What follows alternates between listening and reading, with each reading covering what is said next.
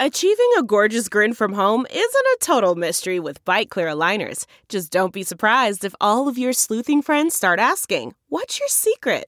Begin by ordering your at home impression kit today for only $14.95. Byte Clear aligners are doctor directed and delivered to your door. Treatment costs thousands less than braces. Plus, they offer flexible financing, accept eligible insurance, and you can pay with your HSA FSA. Get 80% off your impression kit when you use code WONDERY at Byte.com. That's B-Y-T-E dot com. Start your confidence journey today with Byte. Hi there, it's Julia Louis Dreyfus. You may know me from my podcast called Wiser Than Me, where I talk to older women and get their wisdom from the front lines of life. I was amazed by how many people told me our show made them look forward to getting older, which is why I'm here to talk about season two of the show.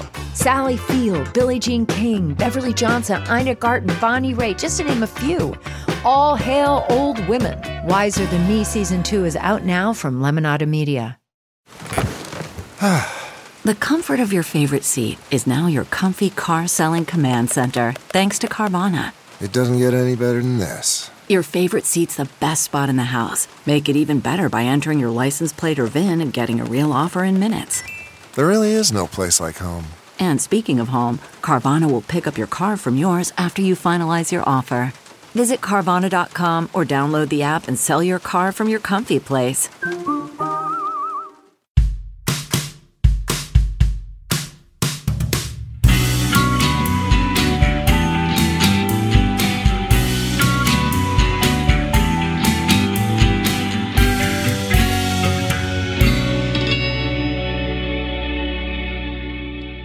Up, everybody? Welcome to another episode of True Crime and Cocktails. We're so glad that you're here. As always, I am your host, Lauren Ash, and as always, I am joined by my co-hostess with the most S, Christy Oxborough. How are you feeling? I'm doing great. Fantastic. I didn't hit leave when uh, Zoom asked me, Is it okay if this is being recorded? I stared at it for a really long time and made sure that I was clicking on the right one. Listen, they're very close once. together. We've we've been working. We've been burning the midnight oil this month. Yeah. So you know you're doing the best you can, and I I uh, I think you need to give yourself some props.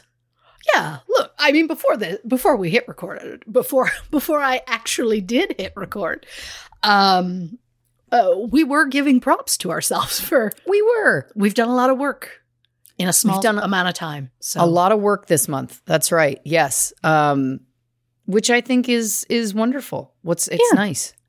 It's nice. Oh, I agree. Yeah. Now, I saw, I think it was a TikTok, but you know, I'm an older woman, so it was a reel to me. hmm Um, and it, it made me question myself, and I'm curious where you will be at. I cannot wait. It was a group of women, and it Mhm. was, they're all on vacation, and it was how many pairs of underwear did each of us bring for a 10 day trip? And then it shows each person and how many pairs they brought. And I know how many I would bring. So I'm just curious. For a I'm 10 curious- day trip? Yeah. Say you're going for 10 days. How many pairs you bringing? 22. if I had them, 22. Wow. Okay. There's a method to my madness for the record, but okay. tropical vacation, I'm assuming.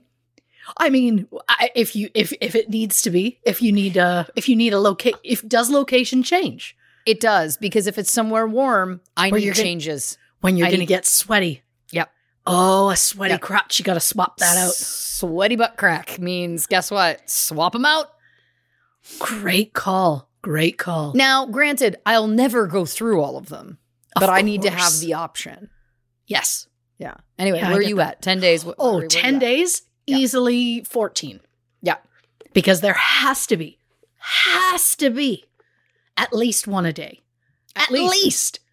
But then you need the extra in case a random period shows up. Yep. And then you need some in case, whoa, pissed myself. You know what I mean? You don't Yeah. know what's going to happen. We don't It's- know. All of a sudden, while packing, I'm always like, oh God, what if I accidentally all of a sudden just don't know how to get to a toilet on time? You know, all because Look. for some reason in my mind, that's going to happen when I am on vacation, which calm down. always, always minimum four pair extra over however many days I am. Yeah. I may take fewer if it wasn't tropical, Sure. but chances are no, I'm going to probably still take 22 pairs if I can if I have them. If I've got that many. I think I probably do. I mean, I'm digging through the drawer, but you know what I'm saying? Like it's I just don't want I need to have the option, Oh, yeah. you know, just in case. A hundred percent. Yeah. I mean, I'm Um, watching this video and some of these girls were saying like eight. Eight. And I was like, but you're going for 10? That's not even a pair a day. Is she sending out for a laundering service? Uh, there was a note. I think one, two girls said eight, but one specifically said eight. She's hoping there's going to be a washer. And I was like, best of luck. It looks like they went to like some tropical Europe place. Tropical But here's my Europe-y. question. Do you want to be spending time doing laundry on your vacation when they're the smallest item for you to throw a couple extra pairs in a suitcase? I just don't know whether that would be worth it to me. I don't want to be looking for a, a washer dryer on a 10 day vacation. Hunting it down. Yeah, I'm just like, I don't know about that. She's going to be wearing bathing suit bottoms on the way home. Heck yeah. Or or she's going commando half the time, which I fully respect. Um, I my anxiety couldn't handle it. Yeah. No, not in a million years. Yeah, I'm going away next week for uh, seven, eight, nine, 10. 10, 11, 11 days. And I am already trying to figure out. It's funny you bring this up because I've been thinking about like How many how many pairs of underwear am I bringing? Like, what do I, but also how many, like, because I am a notorious overpacker. I like to have Sure. options. You never know what the weather's going to be like depending on where you're going.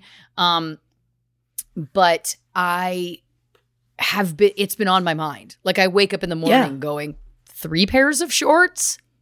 Well, and that's the that's the thing. You're going to multiple stops. Yeah. So it's and with various climates, so it's tough to it's tough to gauge.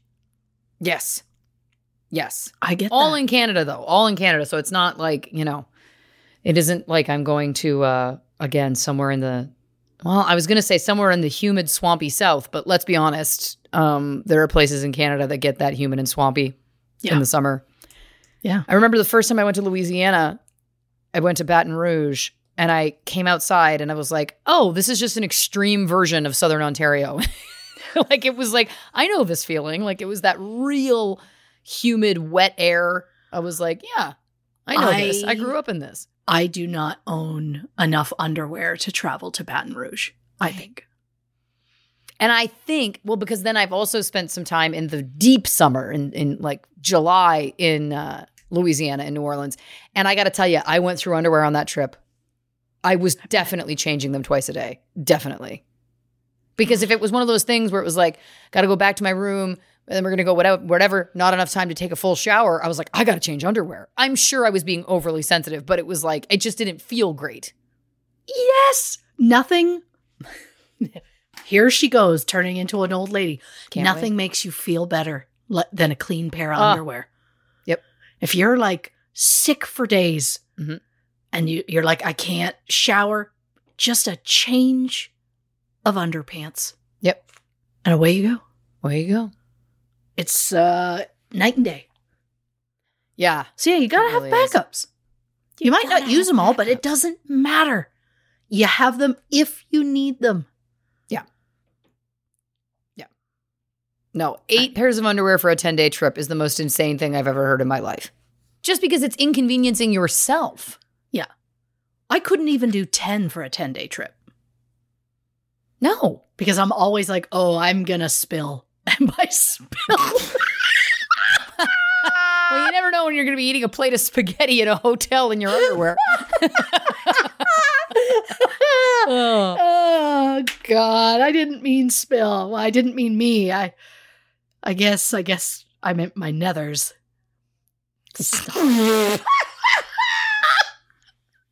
this, this is it. Feathers. This is the sign that uh, we've done too much too soon. We've done a lot in two weeks. Yeah, we've been we've been on a pace that is uh, I don't think sustainable for us long term. Is what I think I'm learning.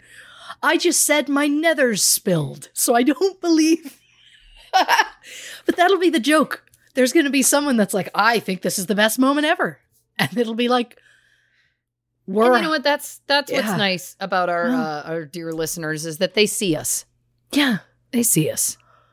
And Yeah. for people who are just coming in for the first time, don't don't run away yet. Give us another chance. Stick around for another half hour. we talk about more than underwear. I promise. And listen, this is just cool, good, cool fun. Good, clean fun. Yeah, Good, clean underwear fun. there it is. There it is. Come on.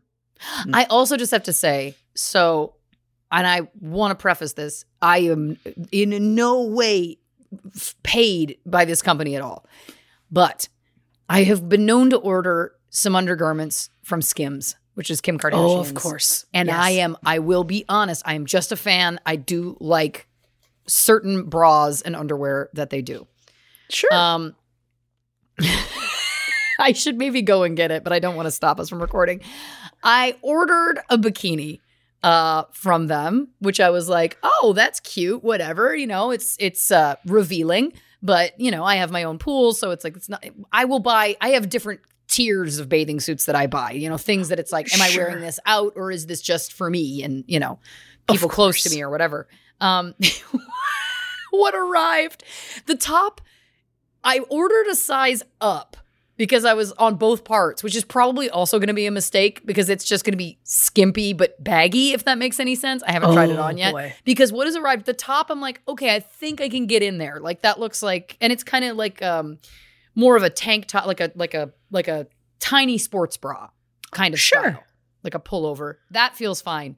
These bottoms, oh my lord. I'm like, this is this is a size up, and it's it is it's uh it's not Oh. at all what I thought I was getting. It looked different on the model. And listen, they've got all different body types on there, which is great because I think that is helpful to try and see how you think something's gonna look on you. Anyway, long story short, too late. I I saw it and I went, I I don't I have to brace myself to try this on because I feel like it's gonna be intense. And I don't say that as as a that's not a negative thing about my body. It's it's not about my body. It's more about the feeling of like, can I wear um just a couple of pieces of yarn oh, into my pool? Like it's so small. It's oh so small. boy. So stay tuned. I'll give you an update. Maybe I'll try it on on the break. I uh look, I have complete faith that at some point a pool and a cocktail are going to be combined and that'll be the second suit of the day. Yeah, I do like to. I like to come out in a second suit sometimes if I'm hosting, especially. I like to like keep people guessing, and then oh, she's done a, a wardrobe change. Um, You bring extra underwear, almost twice as much, if not more, than what you need.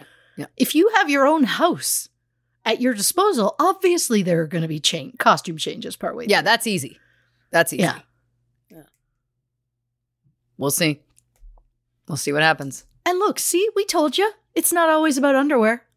Sometimes, Sometimes. it's swim underwear. Oh my god. Yeah. These are definitely swim underwear. Like this does not feel like a bathing suit. It is definitely and it's also sparkly. Um and doesn't feel like a bathing suit. I'm very curious to see how this thing holds up in the water. Is the other thing. Interesting. Yeah. It feels like it would just and I could be completely wrong, but it feels like it would just take on water and get really heavy. Oh boy. So we're going to have to see about that too. And then I'm like, is this just a lounge suit? Of course. Not a functional water suit, you know? I it never would dawn on me that you'd have to check if a bathing suit would be meant for water or not. I think that they're all. I think it's inherently meant for water, but I don't know whether it's practical. Look again. I think what I, what I'm hearing from myself right now is just a lot of anxiety about this suit. There is some suit anxiety. Yeah. Which Yeah. is far better than nether spills. nether spills is uh the name of my uh Dolly Parton cover band. Nether spills. Oh, I like that. Yeah. Ladies and gentlemen, Nether Spills. Playing their hit song. I, I slopped on my clam. Yeah. Ah, God, I'm going to need little castanets that look like little clams. Oh, why has no one done that? That's adorable. I mean, I'm I into it. wonder if clam castanets exist. They must. They'd have to.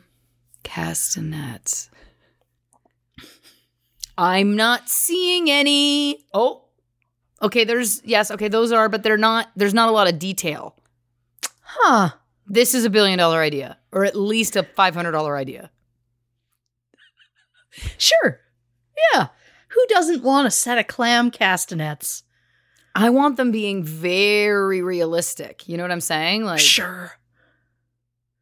It feels like there's an opening in that market. Is the castanet market like rock solid? I'll ask.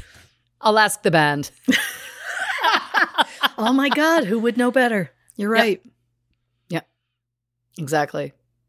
When is this airing? When does this episode air? Is this Oh, July This, 11th? Uh, seventh, 11th. 18th? Yeah. This is 11th. July 11th. Yeah. well, listen, I got to plug my show then. I'm doing my first live concert for the public. I've played a couple shows, but they were, again, private events. Yeah. Uh, July 18th at Whiskey A Go Go in Los Angeles, and it's free. Free, free, free, nine o'clock. Hey, Catch me play a full set. How about that? look at you. Yeah, and I know That's we have a lot impressive. of listeners in LA. I when when I look at the uh, analytics, we got we got a, a chunk of people there. So I would love to see you there. My hope is that there's enough of them that they start chanting for I'm dreaming of a hot dog. I was gonna say that one. I was like, which one is she gonna say? I I knew it was gonna be that. Yeah. Dreaming of a hot dog. Dreaming of a hot dog. I would And also I'm gonna have accept to- someone with just a sign dreaming of a hot dog. Yep. Yeah. Or a Yeah. picture of of Larry Bird with a with a circle, a dream bubble, and there just being a big hot dog in it. There it is. God, we're doing the work for them. Listen, if if Courtney can show up to that Blink 182 concert with the sign that says Travis, I'm pregnant, far be it from me to stop one of our listeners to from coming for to our show, our show, my show, uh, with some sort of signage as well. Yeah.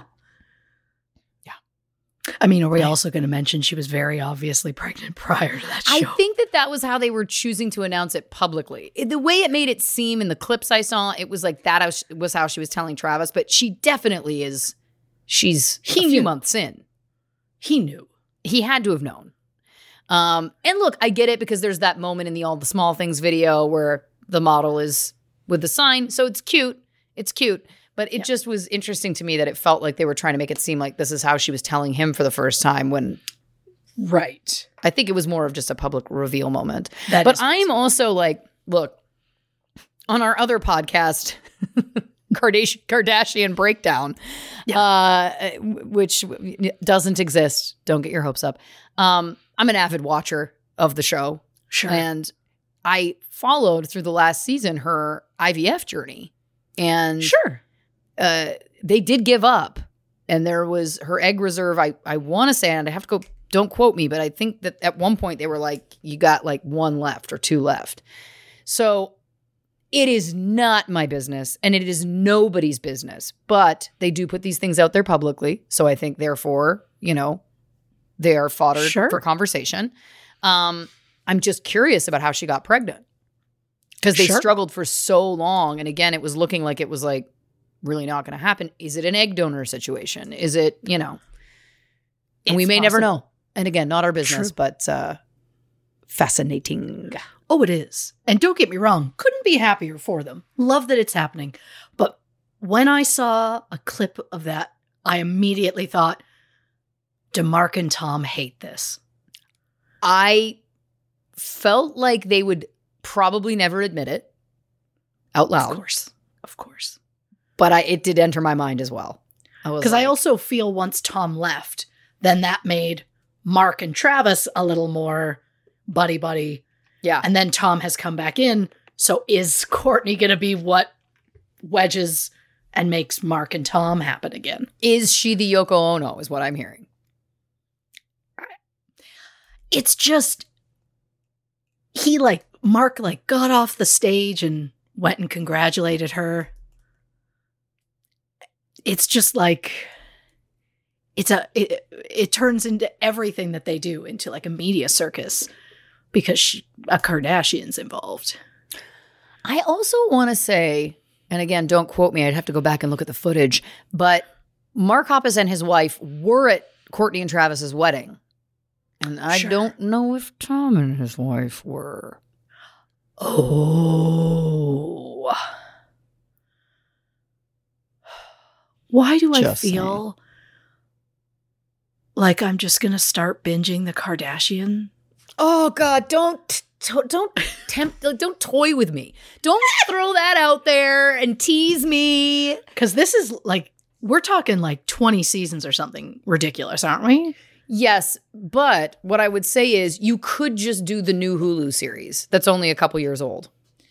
But you know, if I'm going to do it, I'm g- if I'm going to do it, I do it right. Yeah, I mean, if you go back far enough, though, like it's. I mean, then the Kendall and Kylie are children, like young children. Like it's. You can, but I'm just saying, like in terms of the pop culture element, even just these recent seasons, you know. Right. Look, I saw a clip of I believe it was Kim and um Khloe mm-hmm. in a car. I don't know where they were going, but Khloe turns to her and goes, "Wait a second. Is it hamster or hamster?" And Kim just goes, "I've been writing hamster my whole life." And then Khloe's like, Me too. And they were both like shocked. And I was like, Hamster, huh? All right. And that was the moment I'm like, maybe that's a background show. I need to start more shows that are just like maybe in the background or something. The Kardashians for me, the original Keeping Up with the Kardashians. Anytime I go to a hotel, I would say over the last 10 years or more, it's always airing somewhere. It's always on E or something. Sure. And the tone of it, there's something about the tone of the voices and whatever, like it puts me into a not asleep and not awake state. Like it, it really is a Sure. sedative for me, um, which I love. I mean, many of the seasons I quote watched, but I wouldn't say I actually watched them. It was just like that kind of white noise that uh, I love. Now, granted, the most recent seasons I have really watched, but that's also because it's so tied to current pop culture for me sure. And the Kanye West of it all, and Of the Pete Davidson of it all, and all of that, and you know, Right. Well, and now the hamster of it all. hamster is that is I love that. I mean, I find that hilarious, and also like Yeah. just different lives, man. Right? Oh, I've also seen the clip of uh you'll love this is probably proof of why I should watch. Uh it's one of the it's one of the kids, Kylie or what's the other one? Kendall? Kendall, Yeah. I think fuck, I can't remember which one of them it was. Uh but she wanted a snack. And Kris was like, "I beg you, let me get the let me get chef." And I was like, Oh. "Just we just call them chef." But uh and then it was her cutting, it was the way she was holding like a cucumber or something and then cutting on the other side of her I the hand like it was such a messed up way that my brain was like, "What am I seeing?" Right. yeah, now? she got into that was a huge moment. She got into uh, she got a lot of flack for that uh, online, obviously. Uh, but what I love is that Kris knew. Kris knew in that moment, like, don't do this. Let me go. Let me get chef. Like that was to me. I think, in retrospect, I think she knew that it was like, oh, she doesn't have knife handling skills. I never imparted these to my children. Like, A hundred percent. That Yeah. was her saying, I'll get chef, was her saying, You're gonna look so stupid and I will not stop you Yep. because my producer hat is on at all times. And so it was like, I tried, okay. And then she just like sits down in the chair and yells action. You know what I mean? Yeah. But also just to say- chef. We should call chef. I'm like, One of the moments that really endeared me to uh, Kylie was when she was pregnant and uh, she and Kendall were driving to Santa Barbara for Courtney and Travis's surprise engagement party. And they're in the drive through for In N Out. And Kylie's like, I'm so hungry. I need a snack. And it was like, we're about to get food. And she's like, I feel nauseous. I need a snack. So then Kendall's like digging, and Kylie keeps a basket of snacks in her car. And I was like, you know what? Say what you want to say about all these, about this family, about these gals. I was like, hell to the yes, Kylie Jenner. I love it. I mm-hmm. love not only that she keeps a basket of snacks in her car, but also that she's like, I need to be eating while I'm ordering In and Out. I was like, that's my kind of lady. Sorry. that, yes, I Straight do like up. that. Now, is Kendall the only one that doesn't have children of that group? yes. Okay. Gun to my head, I could probably only name two of the children. Total. That's, Sure.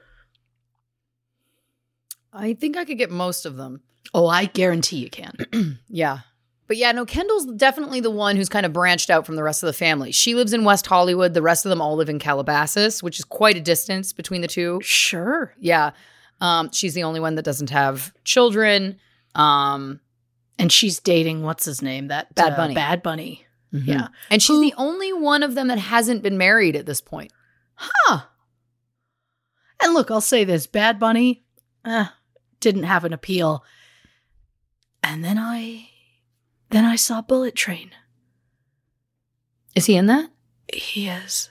I gotta watch that. I fell asleep. It's not a comment on the movie. I was just really tired. I gotta watch that. He has a vibe. Yeah. That has carried with me since we watched that. So I, I do highly recommend it for you. Did Kylie Jenner ever get married? Now I feel like I've misspoken. Um, I love that. I'm No, worried about. I I mean, Miss- of course, I barely could remember her name in the moment, but I don't think she's been married. they never got married. They never got married. Hmm. Yeah. Because didn't someone, maybe it was Kylie, wear a shirt of like Kendall's exes and it looks like a, it, it's like all of her basketball exes, or is it Kim? Oh, it could have been any of them, really. Because it's it the shirt looks like a like an NBA team championship type shirt. Yeah. Shirt, and it's all her exes or whatever. That's hilarious. And it wa it was a very funny moment where I was like, oh, because she's dated a lot of athletes. That is the most white woman not understanding what's going on response. Mhm. Oh, because she dates athletes. Understood. Look, Nether spills. I was doing Um, better when I talked about clam castanets. Well, listen. On that note, uh, I gotta ask you, what you drinking over there? oh, uh, today I'm I'm doing a water and I'm doing a Slurpee to to keep Beautiful. me focused. Yeah, listen. Again, we've had a we've had a wild couple weeks, a lot of work, Yeah. so we got to keep our shit together. I'm just on a McDonald's Diet Coke, so I hear ya. Oh, Nice. I don't even have other liquids Nice. here right now. Wow. I'm just- Mainlining the caffeine. I really like mainlining the caffeine. Uh, oh my God, that was a real snort. Um, well, listen, let's get into the episode. We got lots to get through. This is obviously a uh, case that has gripped the nation and many nations. We're, of course, talking about Pamela Smart in this episode.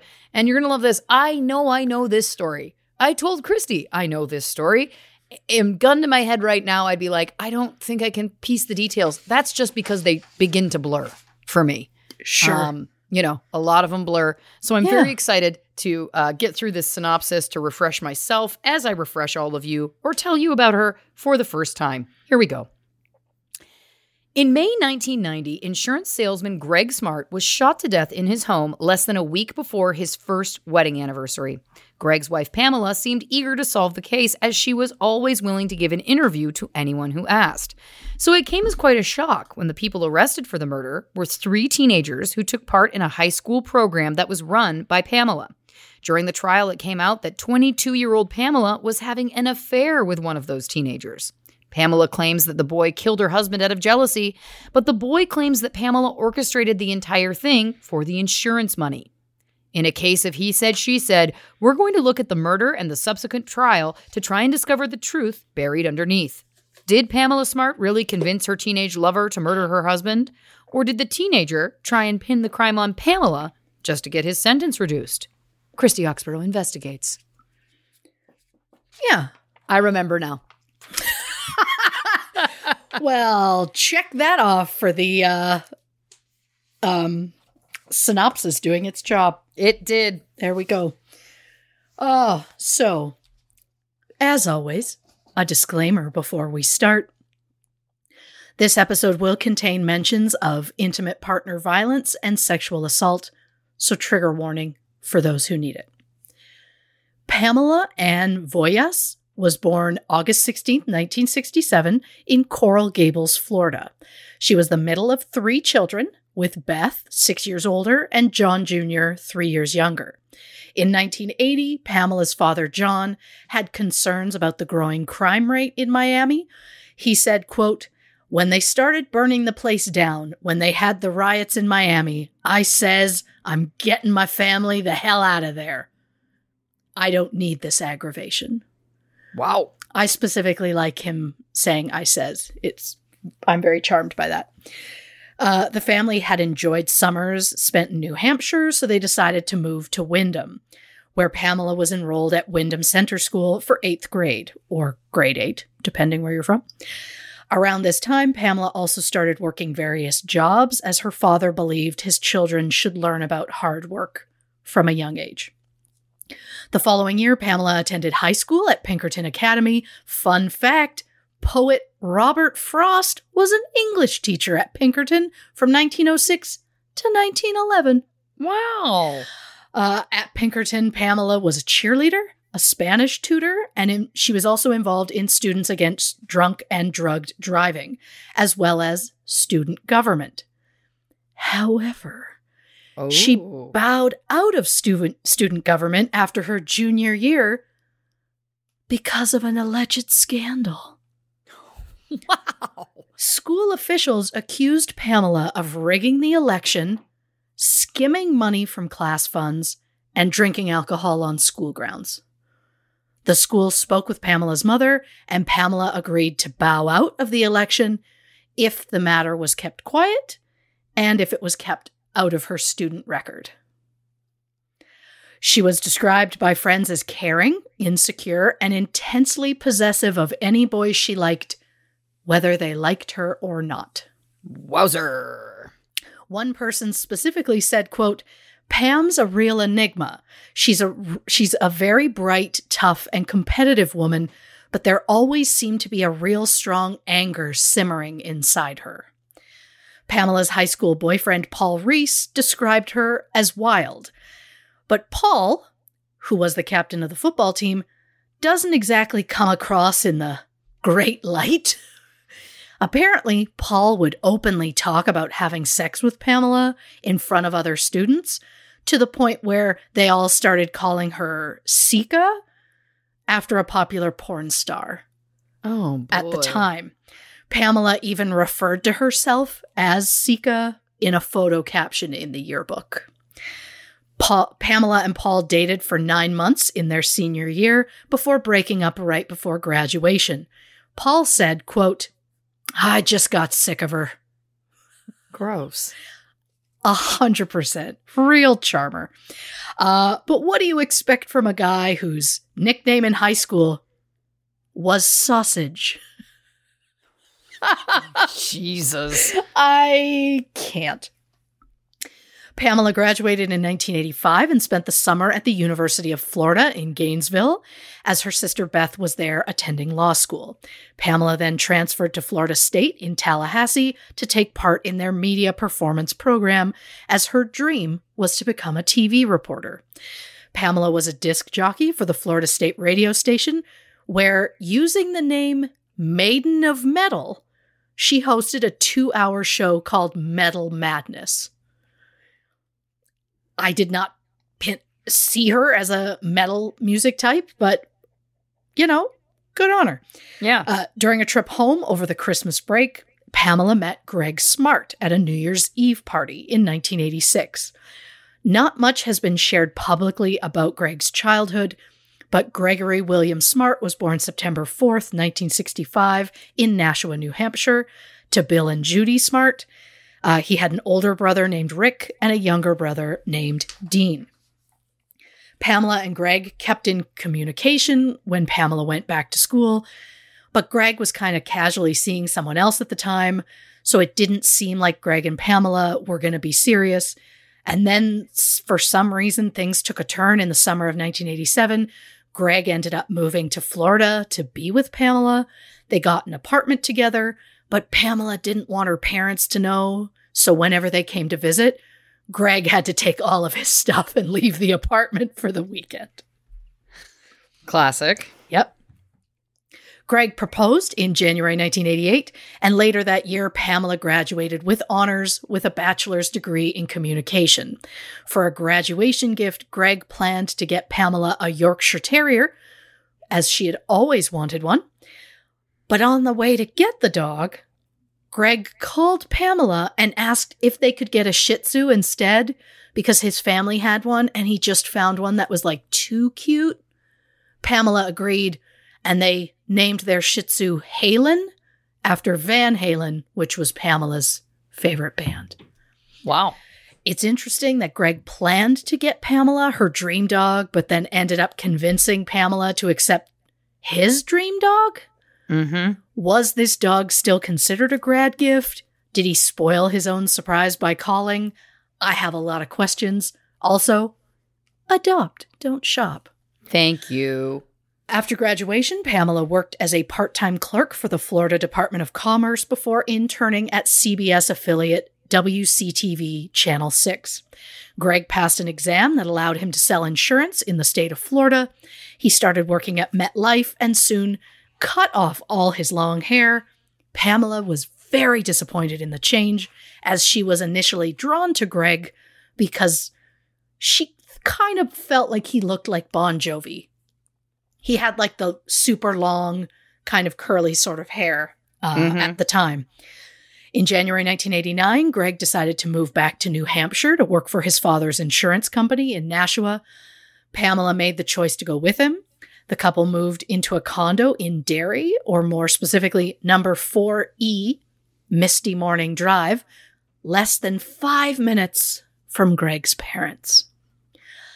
On May 7, 1989, Greg and Pamela were married in a big Catholic ceremony before honeymooning in Bermuda. When they returned home, Greg worked for his father's company, while Pamela worked for a temp agency before being hired as the new media center director for the school administration in Hampton. On May 1st, 1990, Pamela had an evening meeting at the school.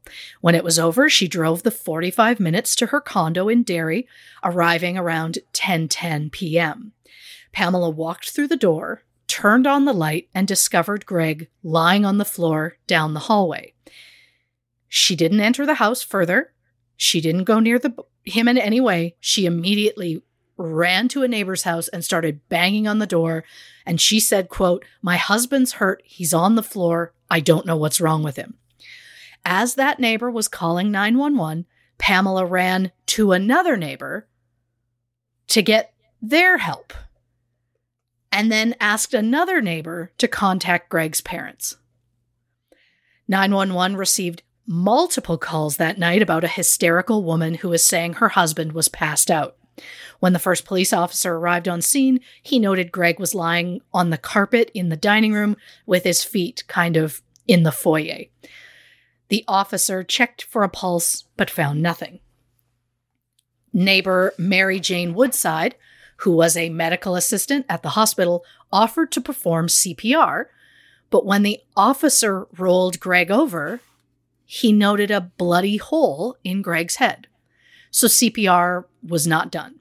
When paramedics arrived soon after, they confirmed that Greg was in fact dead. An investigator from the medical examiner's office made the official announcement at 11:19 p.m. Greg was just 24 years old. A large brass candlestick was found in the foyer. It was initially believed to be the murder weapon. However, the following day, an autopsy proved that Greg had been shot.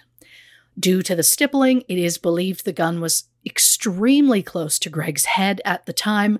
However, there was no substantial gunpowder residue on his scalp or any blood spatter near the body, so they assumed there was something put maybe between the gun and the victim. Police searched the house and noticed it had been ransacked. The living room had stuffing from a pillow all over the floor. There were CDs scattered around. Stereo speakers and a small portable TV were piled up at the back door. In the upstairs bedroom, drawers had been pulled out, clothes were thrown all over the place. A jewelry box near the bathroom sink was empty. Police found a blue towel from the upstairs bathroom and multiple paper towels on the floor near the body. One of the black pillows from the living room couch was missing. And because the stuffing on the ground, police thought maybe they used, they emptied the pillow and then just used the pillowcase to put whatever it is they stole from the house kind of in it. Um, Police initially believed Greg's death was a robbery gone wrong. The suspect or suspects either entered through the French doors at the back of the condo or through a bulkhead in the backyard, which led into the basement. The neighbor in 4D said he saw Greg come home around 9 p.m. And he said he heard what he thought was scuffling feet across the floor and two thuds a few minutes apart. He believed it was the sound of doors slamming. Both the bulkhead and the French doors were unlocked when police arrived, and nothing looked as though it had been forced open. The French doors were also slightly open, so it's probable that that's the way they went. Uh, Pamela and Greg had a cookout or barbecue, as Canadians would call it, uh, a few days before Greg's death, and Pamela said it was possible that they had not locked the back doors since then. Uh, police believe the suspects left through those back doors since they were slightly open, and a table near those doors was slightly embedded in the wall as though someone hit it r- as they were trying to like flee the scene. At 4:30 a.m., Greg's body was removed from the scene and police found a 3-diamond gold ring, Greg's keys, and his wallet near the body. There was no cash in the wallet, but the credit cards were still there. So if it was a robbery, why did they leave this stuff behind? And why would they risk breaking into a house in a densely populated area on a random Tuesday night when it was likely someone might be home? So police questioned if maybe it was a targeted attack. But who would target a mild mannered insurance salesman? Police asked pa- Pamela if Greg was having an affair. Pamela said no. So they asked if Pamela was having an affair. Again, she said no. Were they having money problems? No. Pamela said everything was good in their lives and they were both incredibly happy. Police found some pot, or more specifically, a, a single marijuana cigarette in Greg's truck. So then they immediately thought, oh, I bet this death is connected to some sort of drug debt pot was taken a lot more seriously in 1990 than it is today. Yeah. But uh, sniffer dogs were brought in, but no other drugs were found. Uh, police asked Pamela to refrain from speaking to the media about the case, as they believed it could be harmful to the investigation if certain details were to be made public. Pamela got defensive and said, quote, Don't talk bad about them. I'm one of them too. And while her dream was to be a reporter, I don't think I'd classify her job at the time as the press. Yes, she wrote press releases and newsletters for the school and taught high school students how to use various media equipment, but I would not consider Pamela a member of the media. And despite police outright asking Pamela not to, to talk to the press, she immediately went to the press. Pamela called reporter Bill Spencer at the local news station and told him she wanted to clear the air about Greg's death, as there had been rumors it might have been drug related.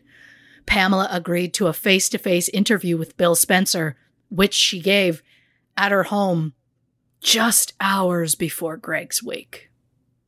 Oh boy. And I know everyone grieves in their own way. But even though she was just hours away from her husband's wake, Pamela was very calm and non emotional during the interview.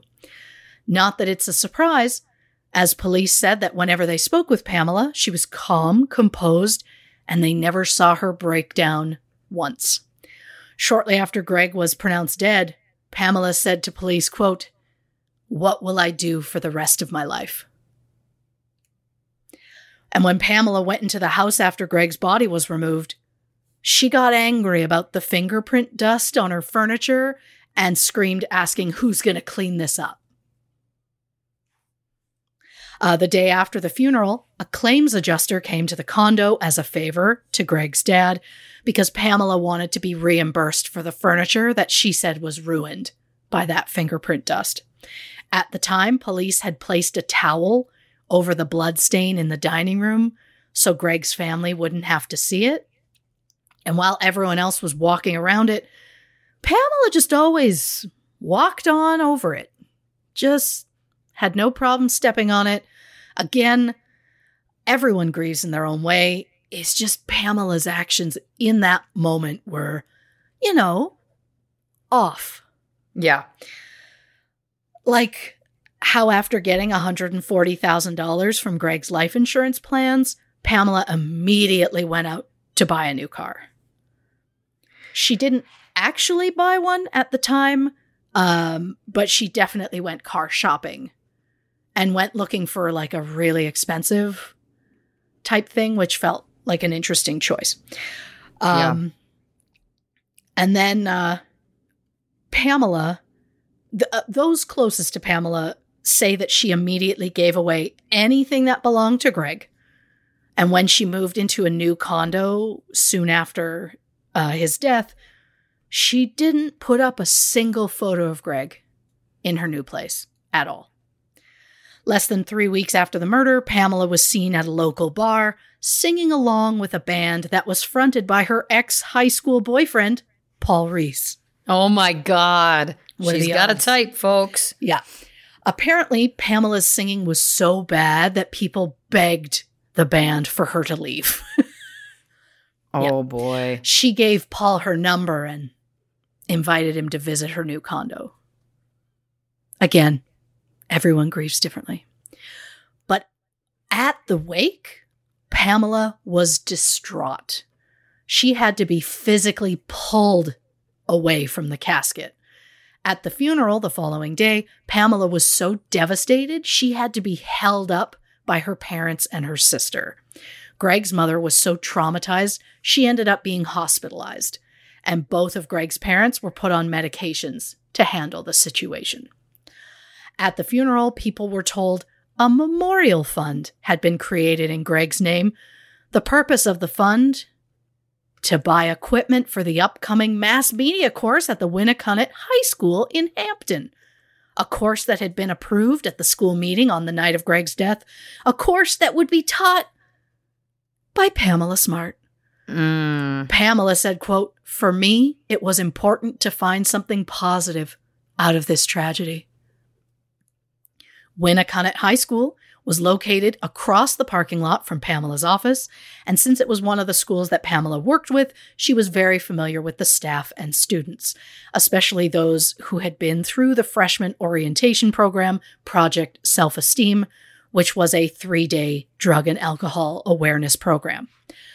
Barbara Kingsman, the counselor at Winnacunnet High School, who ran Project Self Esteem, decided to bring three students with her to Greg's wake to show support for Pamela. Barbara chose the three students whom she felt were the closest with Pamela, which included Billy Flynn, Vance Lattime Jr., and Cecilia Pierce. I read a book about this case, and while I give it props for some of its very detailed information, I am so disappointed in how these three students were initially described and I probably shouldn't say the name, but I will. This is a quote from Stephen Zawicki, Sawicki's book. Quote, Billy, who at 16 had brooding eyes and shaggy dark hair that hung down his neck. Vance, 17, quiet, inscrutable, and bespectacled. Cecilia, who was 15, overweight and clingy. Now, maybe I'm just being sensitive here, but I find it off putting to see the very obvious difference in how he described the males versus the female teenagers here. It's off putting. Um, and I, I mean, again, I, I, I just don't think it's just me because this is, I don't care for it. Anyhow, um, the two boys, Billy and uh, Vance, knelt in front of the casket at the wake, um, which is an, a strange move. But is there a reason they were acting strange? Well, you're going to find out soon. Mm-hmm. Two days after the funeral, Pamela gave yet another interview, this time with a newspaper where she mentioned the memorial fund that had been set up. She said, quote, I had talked to Greg that day and he was really excited about whether or not I'd be able to do this. He knew how important this was to me. He wished me good luck that morning. While I was driving home, I was excited to get home and let him know it had been approved. She also added, We didn't have any problems. We were very happy. We just wanted to be together. Pamela then gave another interview where she told the reporter details of the crime scene including the fact that there were no witnesses, that $300 worth of jewelry was stolen. Uh, she added, quote, this was some jerk, some drug addict person looking for a quick 10 bucks.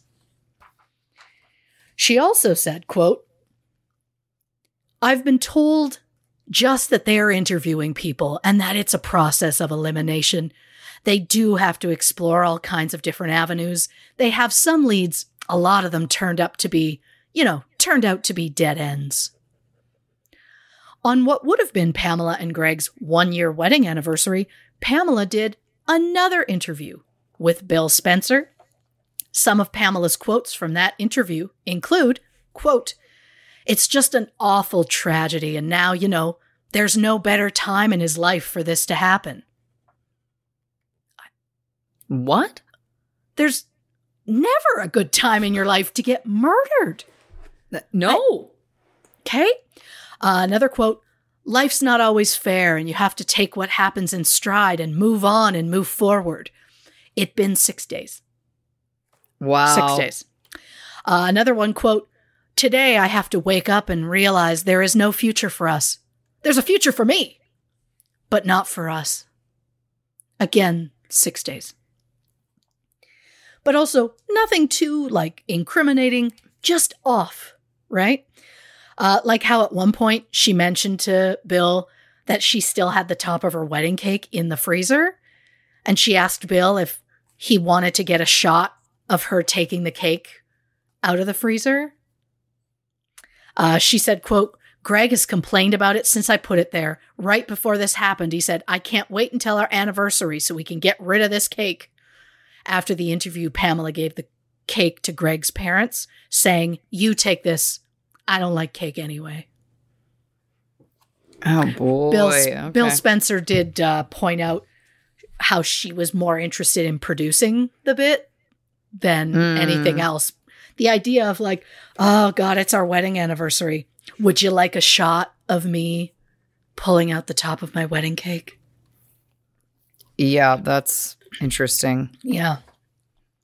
A week after Greg's death, Derry Police Captain Loring Jackson ordered that Pamela no longer be kept informed of their progress. yeah, I wonder why. Which, more than fair, since they told her not to talk to the press and then she repeatedly talked to the press. But Pamela was angry about it, telling reporters, quote, I have no I have a right to know what's going on. I'm not being treated like the victim that I am. The police aren't telling me anything. They aren't telling you anything because you're a liability to their case, Pamela. Yeah. Without speaking to Pamela about it, police looked into the possibility of a drug debt but ran out of leads.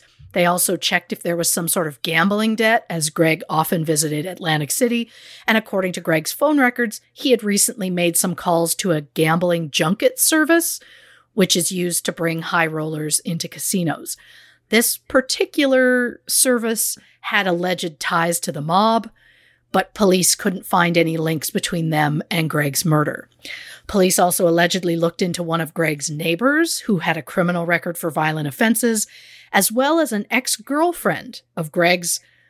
Again, according to author Stephen Sawicki, a few years before his relationship with Pamela, Greg allegedly got a woman pregnant and refused to pay for an abortion.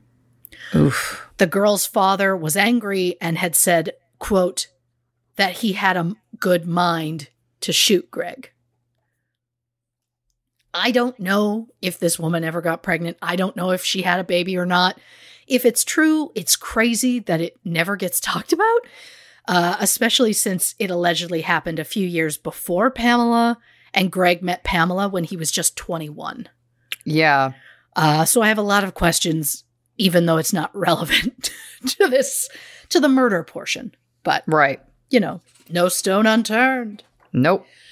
So, police ruled out drug and gambling debts as potential motives for Greg's murder. And since Pamela said things were so great between her and Greg, it seemed there was no motive there either.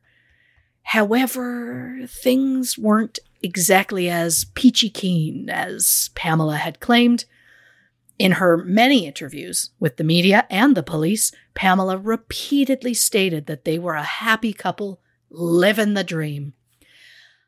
I mean, they had very similar personalities. Friends said both Pamela and Greg liked being the center of attention and that they both had a strong ego. Uh, they both also chose unique spellings for their nicknames because they wanted to stand out from everybody else. Greg uh, was spelled G R E G G, and Pam was spelled P A M E. That's Pame. It, yeah, it is absolutely not Pam, but uh, yeah, Just add another M. P A M M. yeah. Oh, actually, that would look really cute with the double G and the double M. Yeah. you know, but you know, What a psycho. but I love that calling her a psycho I like- over the spelling of a nickname. I couldn't be happier that that's where we got. That's Yep. what I thought we might get there, but I like that that's how quickly we got there. Uh, but regardless of their similarities, shortly before his death, Greg allegedly told coworkers his marriage was in trouble because he wanted to buy a house and have kids, and Pamela did not. Mm. Friends of Greg's also said that Greg knew how to push Pamela's buttons and that he loved pushing them to get a reaction out of her. Like the time they got into an agreement, uh, some sort of disagreement while driving home in the middle of winter, and he made her get out of the car and walk home. He thought that was hilarious. Oh, God. Yeah. And then there was his nasty habit of spitting beer in her face. Oh, boy. It happened once before they were married while they were out with friends at a bar. The bouncer allegedly threw Greg out for it, but after friends begged Greg that begged and said he'd be on his best behavior, the bouncer let him back in, and then Greg did it again. It is a behavior that continued after they were married, and I think it's gross and not in any way funny. no. There was also an incident a few days before Christmas in 1989 when Pamela showed up at her in law's house late at night, claiming that Greg had slapped her and tried to strangle her. When the Smarts spoke with Greg, he said he hadn't touched Pamela at all. He called her a pain in the ass and said he'd thrown her out. Pamela later said the slap was accidental, uh, and then later after that said Greg had never hit her at all. But even if things weren't great between Pamela and Greg, police had no reason to believe that Pamela was involved. After all, she was at a public meeting at the time of Greg's death. But then, two weeks after Greg's death, police received an anonymous tip. A woman said, who said that she that one of the teenagers she worked with talked about the murder of Greg Smart. The teenager told her coworker that Greg's wife planned to kill him for the insurance money and that the night he was killed, the wife, quote, came home and put on a wonderful performance. When asked about the teenager, the anonymous woman said that the teen was friends with Greg's wife. The teenager turned out to be Cecilia Pierce, one of the three students who attended Greg's wake. So, who was Cecilia, and why did she go to Greg's wake? Well, we'll find out after the break. Well, I love to see that for us. I uh, cannot wait to get more insights into the Pamela Smart case. So grab another drink, hit the can, and we'll be right back with more on this episode of True Crime and Cocktails.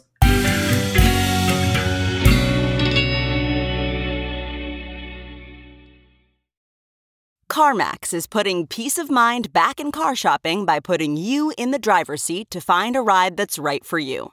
Because at CarMax, we believe you shouldn't just settle for a car you should love your car. That's why every car we sell is CarMax certified quality so you can be sure with upfront pricing that's the same for every customer. So don't settle. Find love at first drive and start shopping now at CarMax.com.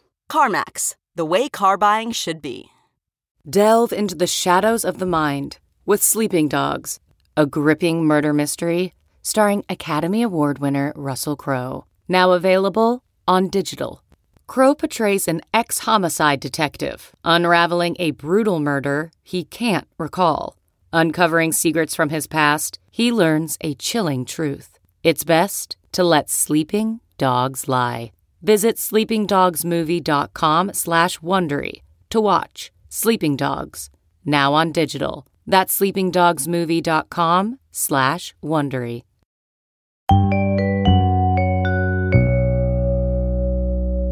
Welcome back to this episode of True Crime and Cocktails. We're, of course, discussing the Pamela Smart case. Before the break, Christy teased that we were about to learn some more about the one and only Cecilia Pierce. Yeah. That's exactly what I'm going to do. Fantastic. No, well, no, I'm not going to learn about it. You're going to learn about it. That's Thank exactly you. what you're going to do. There we go. Barely here. Uh, so, when she was young, Cecilia Pierce dreamed of becoming a reporter. So at the age of 15, she signed up to be an intern for the media coordinator at her high school. The coordinator, of course, was Pamela Smart. Cecilia and Pamela hit it off and became friends, often hanging out at Pamela's condo when Greg wasn't home. In fact, just day just before Greg's death, Cecilia spent an entire week at the condo. But she wasn't the only one. Oh boy. Also staying at the house that week was 16 year old Billy Flynn. William Patrick Flynn, known as Billy, was born March 12, 1974. His mother, Elaine, graduated from high school in 1969 with the dreams of becoming a model. A couple years later, she married James William Flynn, known as Bill, who was heavily into drugs and alcohol. A year into the marriage, Elaine changed her lifestyle and became a devout Christian, which led to arguments with her husband to the point where Bill kicked Elaine out when she was six months pregnant. Elaine went to stay with her sister, but didn't tell Bill where she had gone. He eventually found her and called to tell her he was going to, quote, blow her away. Bill then showed up at the house hours later when Elaine happened to go into labor. He dramatically reached his hand into his pocket like he was going to pull out a weapon, but then he just like pulled out his hand in the shape of like a finger gun, pointed it at her, and smiled. It may have been some sort of joke to him, but it was actually psychological abuse. Uh, absolutely. Uh, Elaine gave birth the following day. And somehow the couple remained together for 12 years until Elaine discovered that Bill had been cheating on her. She left him in 1986, and in January 1987, Bill died after he collided with a gas tanker while driving under the influence. Wow. Billy uh, had some minor legal troubles in his early teens. Unfortunately, I don't know what they were since his records are sealed. But between that and his rocky home life, it's no surprise that in 1989, Billy was enrolled in Project Self Esteem when he was 15 years old. The Winnacunnet High School counselor Barbara Kingsman Kinsman uh, created the program which again was the three day drug awareness workshop. One of the adult mentors in the program was 22 year old Pamela Smart. Also enrolled in the program were Billy's friends, Patrick Randall, known as Pete, and Vance Lattime Jr., known as JR. After the program, Billy and his friends continued to spend time with Pamela, including working on a commercial for a competition put on by the Florida Department of Citrus. Didn't even know that was a thing, but I love it. Uh, the idea was for high school students to make their own commercials showing the nutritional value of orange juice. Prizes included a trip to Disney World. With Billy as the cameraman, Pamela and her friend Tracy were the actors, and Cecilia did behind the ca- behind the scenes kind of stuff. The group just kind of ended up spending a lot of time together outside of school. I also love that it was like a high school project, and Pamela and her friend, who were early 20s, were like, We're going to be the stars of this. Thank you. Yeah. Anyhow, uh, there was even a time when Pamela allegedly bought a bottle of Southern Comfort for Billy and some wine coolers that she shared with Cecilia. Again, Billy and Cecilia were 15 at the time. The legal drinking age is 21. But we don't have time to focus on that, even though a person who supplies a minor with alcohol in the state of New Hampshire faces a $2,000 fine and a year in prison. But Pamela gave Billy more than just alcohol. Pamela and her friend Tracy decided to take pictures of themselves uh, for a modeling portfolio. Both women posed rather provocatively while wearing bikinis. Pamela gave the roll of film to Billy and asked him to get it developed because his mother's landlord owned a one hour photo shop. Um, she believed he'd get a discount, I guess. Uh, afterwards, Pamela let Billy choose some of the photos to keep, claiming she didn't think they were very good and she was just going to throw them out anyway. Okay. Yeah. And look, uh, take whatever photos you want of yourself, uh, by all means. Um, but maybe don't take pictures of yourself in a bikini, kneeling on a bed, and then give them to a 15 year old boy. It's bad. It's not great. No. Uh, but soon, Pamela was confiding in Cecilia, telling her she wanted to get a divorce, and that quote, I think I'm in love with Bill. And that's the thing about Pamela. Every time she mentions and says his name, it's always Bill. It's never Billy, because of course Billy makes him sound young, like he was, whereas Bill, well, Bill makes him sound like an adult. Yeah. I'm I'm absolutely convinced that's why she does it, but neither here nor there. In mid February 1990, Pamela invited Cecilia and Billy over to her condo to watch the movie Nine and a Half Weeks. What? If you aren't familiar, it's a movie from 1986 starring Kim Basinger, Mickey Rourke, and the ultimate queen, Christine Baranski. The movie is rated R for nudity and intense graphic sex scenes. Billy claims after the movie he and Pamela had sex for the first time. Pamela claims that didn't happen for another six weeks. Why would she be so specific about it? Probably because if they did have sex in February, it means at the time Pamela was 22 and Billy was 15, which makes it sexual assault. Whereas if they actually had sex in late March, like for the first time, like Pamela's claiming, Billy would have been 16, which happens to be the age of consent in the state of New Hampshire. Ever since, whenever Pamela mentions Billy, she always, always, always refers to him as 16. She will never admit that they were ever anything or that she even knew him at 15. It was always, he's 16, some 16 year old, always 16. And I assume it's most likely to try and avoid a, any sort of lawsuit. The statute of limitations for sexual assault in New Hampshire is six years. However, in cases where the victim is a minor, the victim can press charges up until the time they turn 40. Billy has since, he's over the age of 40 now, but I just feel like she got into this pattern and she was probably trying to convince herself it wasn't as bad as it seemed. Right. And, but, you know, psychologist, huh? Mm-hmm. Uh, so after they first had sex, Pamela told Billy they couldn't be together anymore. She said Greg didn't go away often enough, so they wouldn't get a chance to see each other. And Billy claims Pamela suggested if Greg wasn't around, well, they could see each other all the time.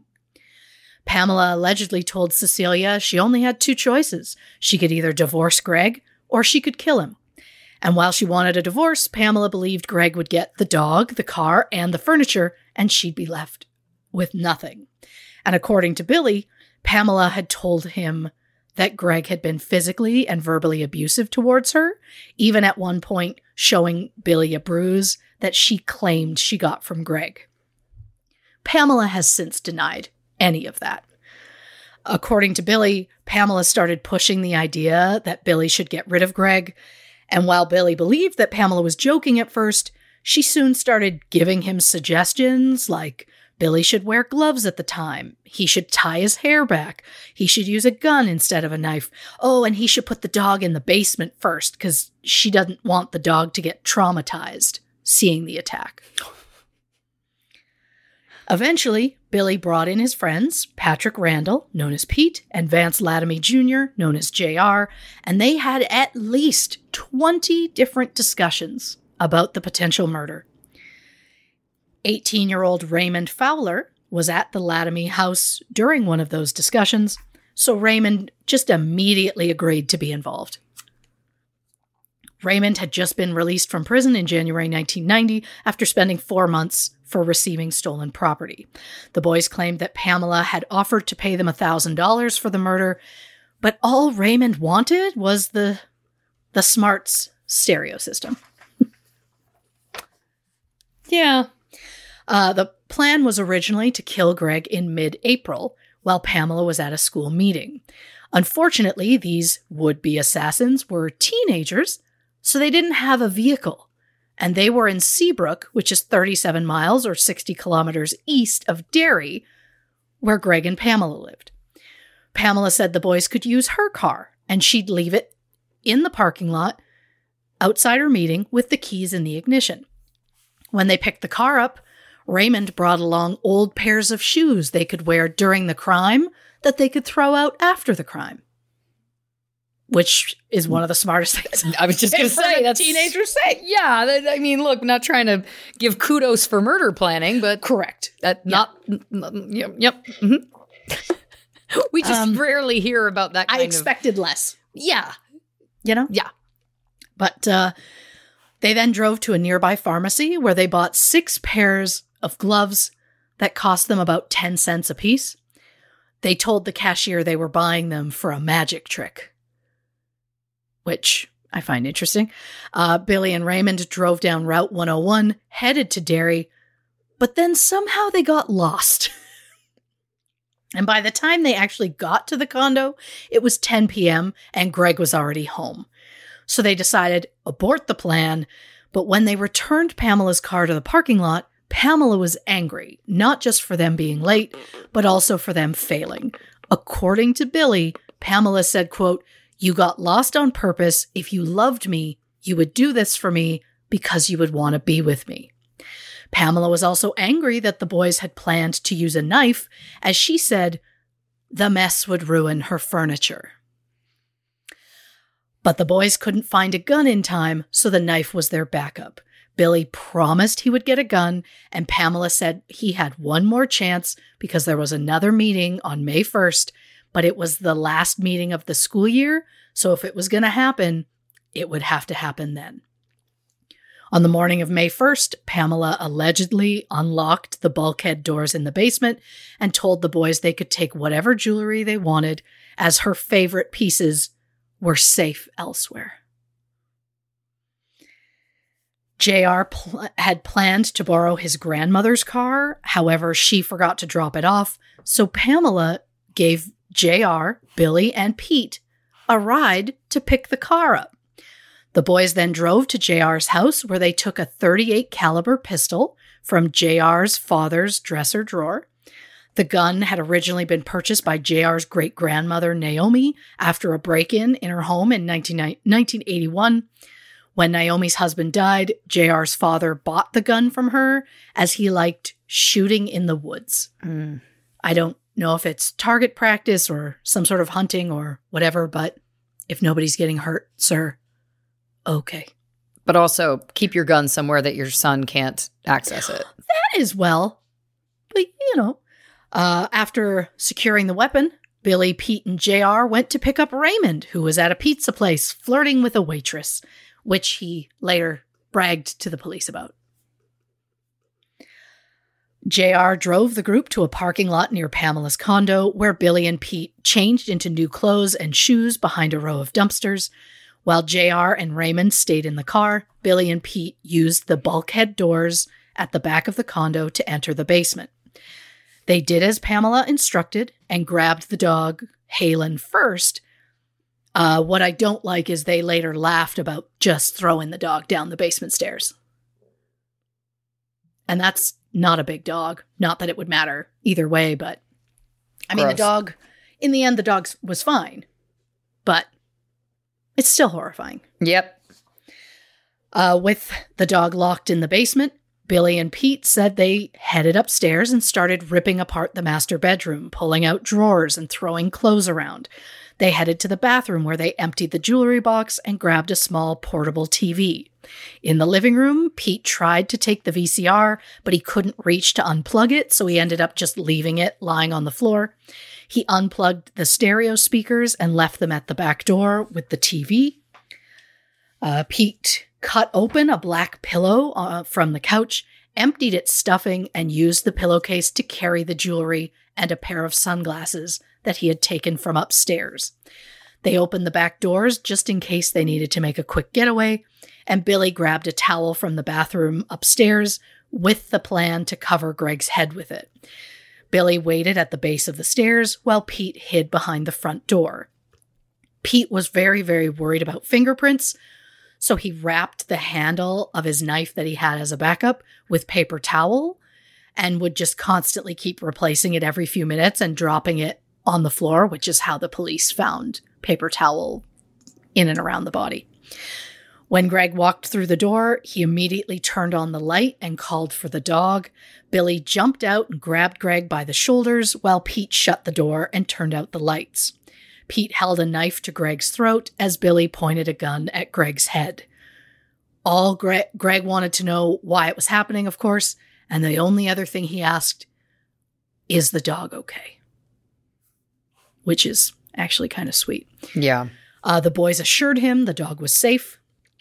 According to Pete, he asked Greg to remove his ring, and Greg said, quote, I can't give it to you. My wife would kill me. I don't know if Greg really said that or not, but it is unsettling if he did. Once Billy fired the gun, both boys panicked and ran, leaving the stereo speakers and the TV behind, although Pete did grab the pillowcase. The original plan was for Billy and Pete to change back into their original clothes, but instead they ran for the car and changed while JR drove away. They threw the clothes out the window as they drove. While taking inventory, Billy realized he dropped one of the gloves somewhere between the car and the condo. Uh, Pete later said that Billy seemed excited about the murder. Billy denies this, saying he was terrified to the point where he does not remember that drive home. First, JR dropped off Pete, who took the pillowcase of jewelry with him. Then he dropped off Billy, who emptied the gun and then gave it to JR. JR dropped off Raymond. He asked if Raymond could clean the gun the following day, telling him it would be left in the Lattime family's camper. The next morning, Billy, Pete, and JR went to school as normal. Afterwards, JR checked the camper and discovered Raymond had cleaned the gun. So JR just put it back in his father's dresser drawer, thought nothing of it. They inspected the loot that they got from the house, and after testing the jewelry in some sort of bleach solution, they discovered the chains were all gold plated and the rest was just worthless costume jewelry. So, not even the 300 that she claimed. Right. Uh, they ended up tossing the jewelry off a nearby bridge, but for whatever reason, Pete kept the pillowcase. Just toss the whole thing. Burn it. Burn it. Yeah. Why are you doing throwing clothes out windows, by the way? Like burn Oh, all yeah. burn everything. What are you thinking? Anyway. Yeah. Oh, it's it's insane. Not trying to give a tip here, but is you know what we expected. Yeah, exactly. You know? They started out with a good plan and you And, know. Yep. Uh, shortly after the murder, Pam moved to a new condo. Um. Right. Oh yeah. Uh, well, I've already mentioned that, but uh, apparently I put it in here twice. Uh, she moved to a new condo where she put up no photos of Greg, allegedly. Uh, at the end of May, she decided she was going to sell Greg's truck, uh, but she decided it had a better stereo, so she wanted to take it out. So Billy took the stereo out for her uh, for free, just as like a favor. JR asked for the truck's speakers. Pamela said no. When JR pointed out that they still hadn't been paid for the murder, Pamela then offered him the speakers instead, and JR agreed. Two weeks after Greg's murder, Cecilia went to her part time job at Papa Gino's, where she told a coworker she knew a woman from Derry who had her husband killed for the insurance money. The coworker made that anonymous call to police on May 14th. But again, the police had no proof that Pamela was involved, and they had no idea at that point who the killers were. Then on June 10th, 1990, 40 days after Greg's death, Vance Lattime Sr. arrived at the Derry police station. Ralph Welch, who was a friend of JR's and a cousin of Raymond Fowler, had been living with the Lattimes and overheard the boys talking about Greg's murder. Ralph went to JR's parents and told them the boys had used Vance Sr.'s gun to kill someone. So Vance went and checked the weapon and noticed it was clean, which it was not when he left it. So he knew something was up. So he brought the gun to the police station to be tested. And kudos to Vance Sr. for doing the right thing. Yep. Police took Ralph Welch into protective custody and put him in a motel in Salem, New Hampshire, about 12 miles or 19 kilometers southeast of Derry. Now, knowing their days were numbered, Billy, Pete, and JR headed to Connecticut, where they hid out at Billy's aunt's house, telling her they were laying low following some trouble involving stolen bikes. Billy told Pamela that if he got caught, he wouldn't admit to her involvement. Pamela told him even if he did get caught, he was a juvenile. He'd only get held until he was 18. Nobody. Oh, Pamela. I know.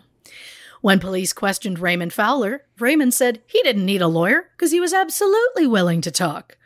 Raymond told the cops, I mean, this is also the guy who then bragged about hitting on a woman.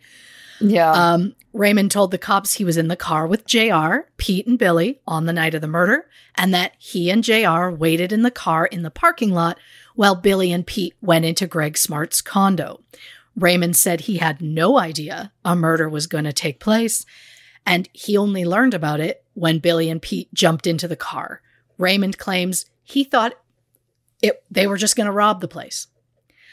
Billy, JR, and Pete ended up returning to Seabrook, where Billy filled a bag with every love letter and picture that Pamela ever gave him, and he threw them out.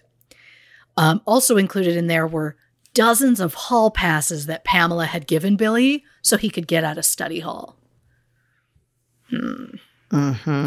On June 11th, Billy Flynn, Pete Randall, and Vance Lattime Jr. were arrested and charged with juvenile delinquency.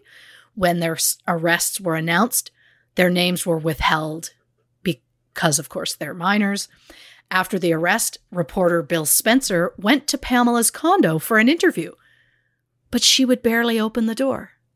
She told him, quote, I really can't. I'm totally devastated by this. I can't comment which is strange coming from a woman who set up an interview for the same day as her husband's wake. It almost seems like she was more upset about the killer being caught than about her husband dying, allegedly. Soon after, Pamela gave a newspaper interview where she said, quote, If you want to say anything about how I'm feeling now, you could say I'm very, very shocked. I guess you could say they were good kids. I can't say anything about them. I work for the school district. I could lose my job. The last thing I re- need right now is to lose my job. Once police realized Pamela actually knew these kids, they contacted her for information about them in the hopes that they could use it to get the teenagers certified as adults at an upcoming hearing. Pamela told an officer, quote, "The truth is that I don't know I don't think these kids did this. That is really my truth. That's my honest, my God's honest truth." And in unrelated news, it is often said when someone repeats themselves, they're usually lying. Yeah. Two days after the arrests, Pamela was in Massachusetts testifying at a trial for a hit and run driver who hit Pamela's car back in March. She testified that her friends Tracy Collins and Cecilia Pierce were also in the car with her at the time of the accident. But what Pamela neglected to say in court and neglected to mention in the accident report was that Billy Flynn was also in the car during that accident. But uh, Pamela did not want a paper trail that linked her and Billy outside of school. On June 14th, three days after the arrests, news reports announced that a girl might soon be arrested in connection with Greg's murder. Cecilia became terrified that the police were coming for her, so she told her mother everything she knew about Pamela, Billy, and Greg Smart's murder. Her mother contacted police, and after a late night meeting at a Friendly's restaurant, the Derry police captain brought Cecilia in for a taped statement. Cecilia told the cops about the affair, the murder, and even how Pamela was allegedly upset with Billy for losing one of the gloves while fleeing the scene.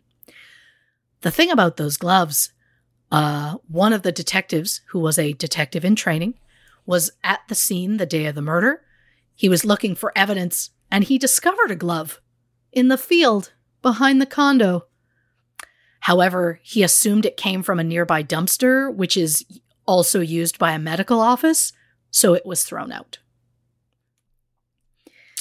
But Cecilia's word against Pamela's was not enough for an arrest, so the cops asked Cecilia to call Pamela and try to get her to confess over the phone in a one party consented telephone tap. On June 19th, Cecilia called Pamela at work and told her the police were on their way over to question her, and she was tired of lying. Pamela acted like she didn't know what Cecilia was talking about, and when Cecilia mentioned Pamela's affair with Billy, Pamela denied it. When Cecilia questioned why Pamela was sounding so strange, Pamela responded, quote, I don't know whether my phone is tapped. That's amazing. Cecilia called back later and again tried to get Pamela to admit to orchestrating the crime, but again she denied everything, even the affair. Pamela said, quote, "Why would I? Why would a 22-year-old woman like me be having an affair with a 16-year-old high school student? That's just ridiculous and people will not believe it." Police recorded three phone calls between Cecilia and Pamela, but the audio in the third recording was so bad it was later found inadmissible in court. On June 22nd, Pamela went back to her usual MO and gave another interview. She said the cops had questioned her about the emotional maturity of the teenagers that they had arrested. Pamela said, quote, I hear the rumors. But if anybody prints any of those rumors, then, so help me, I'll sue the pants off them. She added, quote, Those rumors are being spread by 15 year old kids. Those rumors don't deserve the time of day from me. When outright asked about the kids, Pamela said, quote, I think the boy Billy Flynn had a crush on me. Pamela would later say she believed Billy was in love with her. Four days later, Pamela hired a lawyer. Yeah, I bet. On July 12th, police sent Cecilia, who was just 16 at the time, to obtain a face to face one party intercept, meaning they sent Cecilia in to talk with, with Pamela while Cecilia was wearing a wire.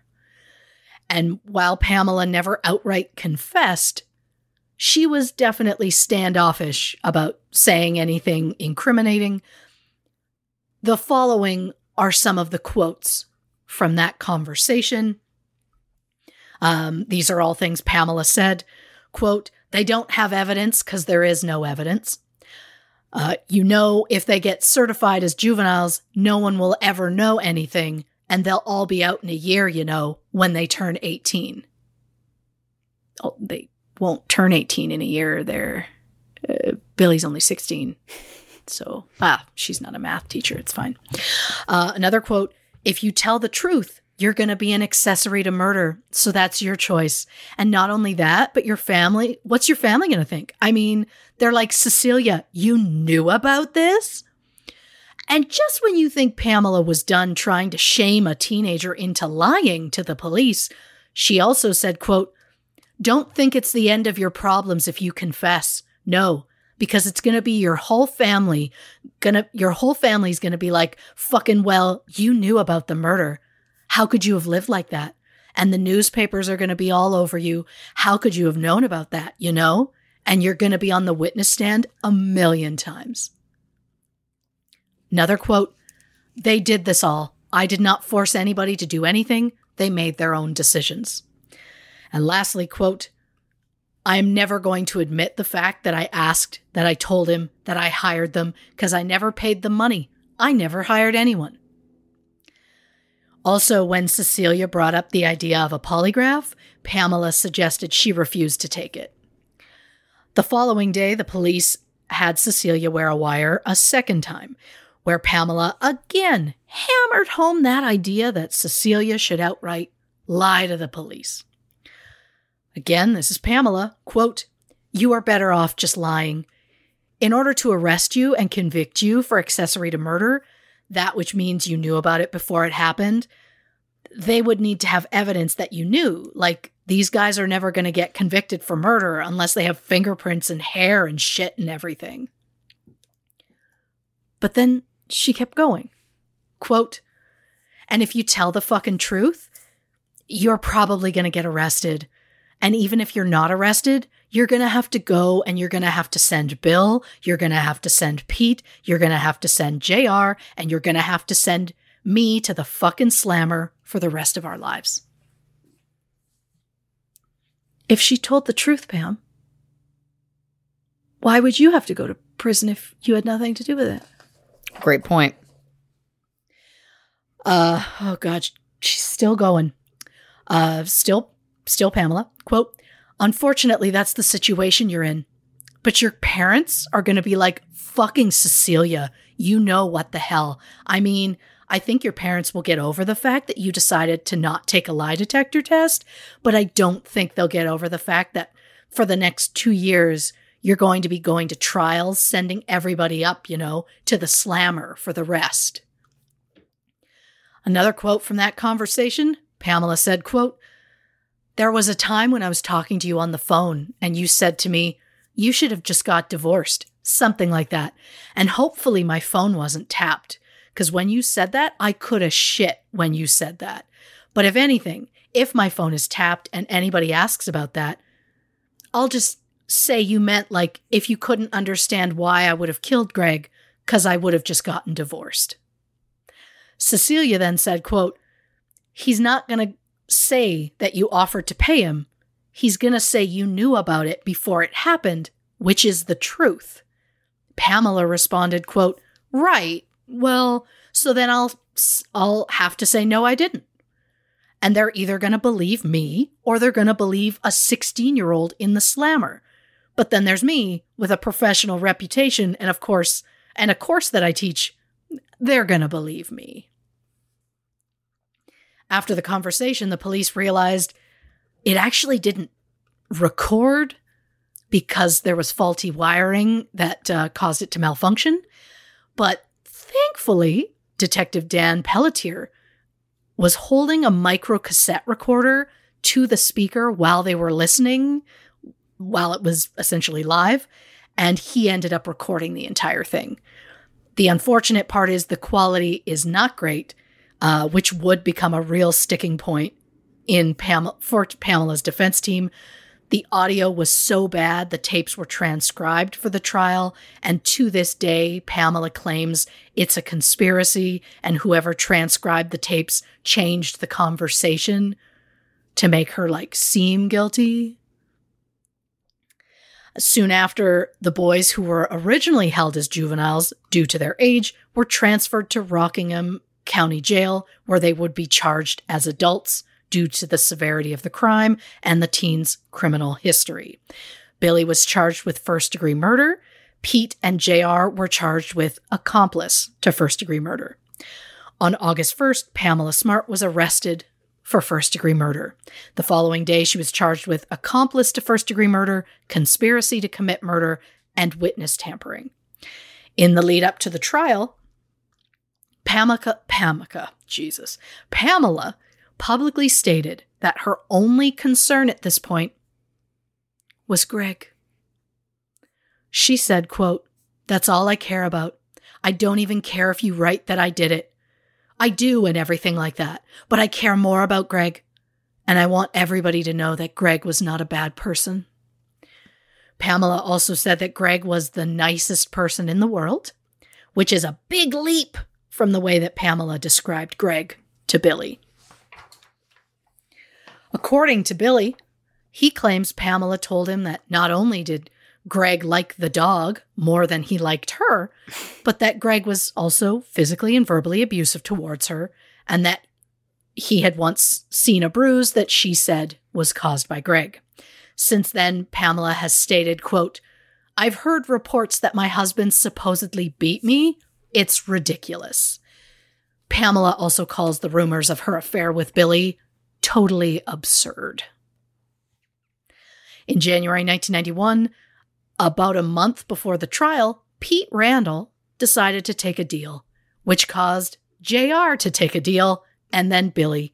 All three agreed to testify against Pamela at the trial and agreed to plead guilty to second degree murder in exchange for reduced sentences. Billy Flynn and Pete Randall would each receive 40 years in prison, and JR got 30 years. On the day they pleaded guilty, police arrested Raymond Fowler on charges of attempted murder, conspiracy to commit murder, and tampering with physical evidence. A few months later, police added accomplice to first degree murder to Raymond's list of charges. Raymond pleaded guilty to murder conspiracy and attempted burglary and was sentenced to 15 to 30 years. 300 jury summonses were sent out to the citizens of Rockingham County, which is more than any trial in the county's history. But most of the potential jurors had either moved away or died. So, of the 300, they were left with about 147. And half of those were immediately excused because they admitted that they'd already absolutely made their mind up about whether Pamela was guilty or not. With the news of the boys' plea deal, the judge granted the defense two extra weeks to prepare the case, so the trial didn't start until early March 1991. The judge, who believed in media access to the judicial system, allowed two TV cameras in court to cover the trial. A documentary I watched said that it was the first murder trial to be broadcasted live. I I I mean, I guess because it was live, I don't know. I know that Ted Bundy's trial was televised nationally in 1979. So I don't I don't know. The point is either way allowing cameras in a courtroom was a huge deal at the time. Even then, in a room with seating to accommodate about 80 people, nearly 100 people were crammed into that courtroom to watch the trial. When Billy took the stand, he admitted to pointing the gun at Greg's head. He said, God forgive me, and pulled the trigger. When asked why he did it, Billy said, quote, It's because Pam told me to, and I loved Pam. When asked if he did anything people told him, Billy responded, quote, Whatever Pam told me to do, yes, I would pro- I probably would back then, yes. Billy also claimed that he and Cecilia both stayed at Pamela's condo the week before Greg's murder. However, when police asked who had been in the house in the days before the murder, You know, so they could rule out specific fingerprints. Pamela didn't mention Billy or Cecilia. In a surprise move, when Pamela took the stand, she actually admitted to the affair. But she claimed she only did it because Greg confessed that he had an affair first. Pamela says Greg admitted to having a one night stand around Christmas 1989. I don't know how accurate that is. A friend of Greg's claims that during a trip to Atlantic City shortly before his death, Greg confessed to him that he had cheated on Pamela. But of course, I don't know how accurate that is. And while Pamela admitted to the affair, she was adamant that she and Billy did not have sex until March 24th because by then, Billy was 16, the age of consent. The prosecution asked, quote, So this was a conscious decision on your part not to tell the police about your affair. Pamela said, quote, Right. And also, the police never asked me. Prosecution said, quote, If they would have asked you, though, you would have told them, right? Pamela said, quote, I can't speculate on that. I don't know. But the thing is, Pamela, the police did ask you. Right after the murder, the first two questions they asked were one, was Greg having an affair? And two, were you having an affair? Pamela said no to both. She then added, quote, I thought if the police knew I had an affair with Bill, then they would automatically conclude that I was involved in the murder. And while she is finally admitting to the affair, Pamela was claiming she broke up with Billy just days before Greg was killed. Mm-hmm. You know, to give him a motive. She also admitted that Billy was at her house days before the murder and that he spent time alone in her basement, suggesting he had opportunity to unlock the bulkhead doors for himself in advance. You know, to give him opportunity. When asked why she thought Billy shot her husband, Pamela said, quote, probably because he thought we could be together. Pamela admitted that Cecilia and Billy both stayed at her condo while Greg was on a trip to Atlantic City the week before his death. Cecilia believed she was invited over because of her close friendship with Pamela. She said they were like sisters. But in reality, Cecilia was invited so that it didn't look strange for Pamela to have a teenage boy staying at her house. And to that I say, whether Cecilia was there or not, still weird. Still Yep. absolutely weird. Yep.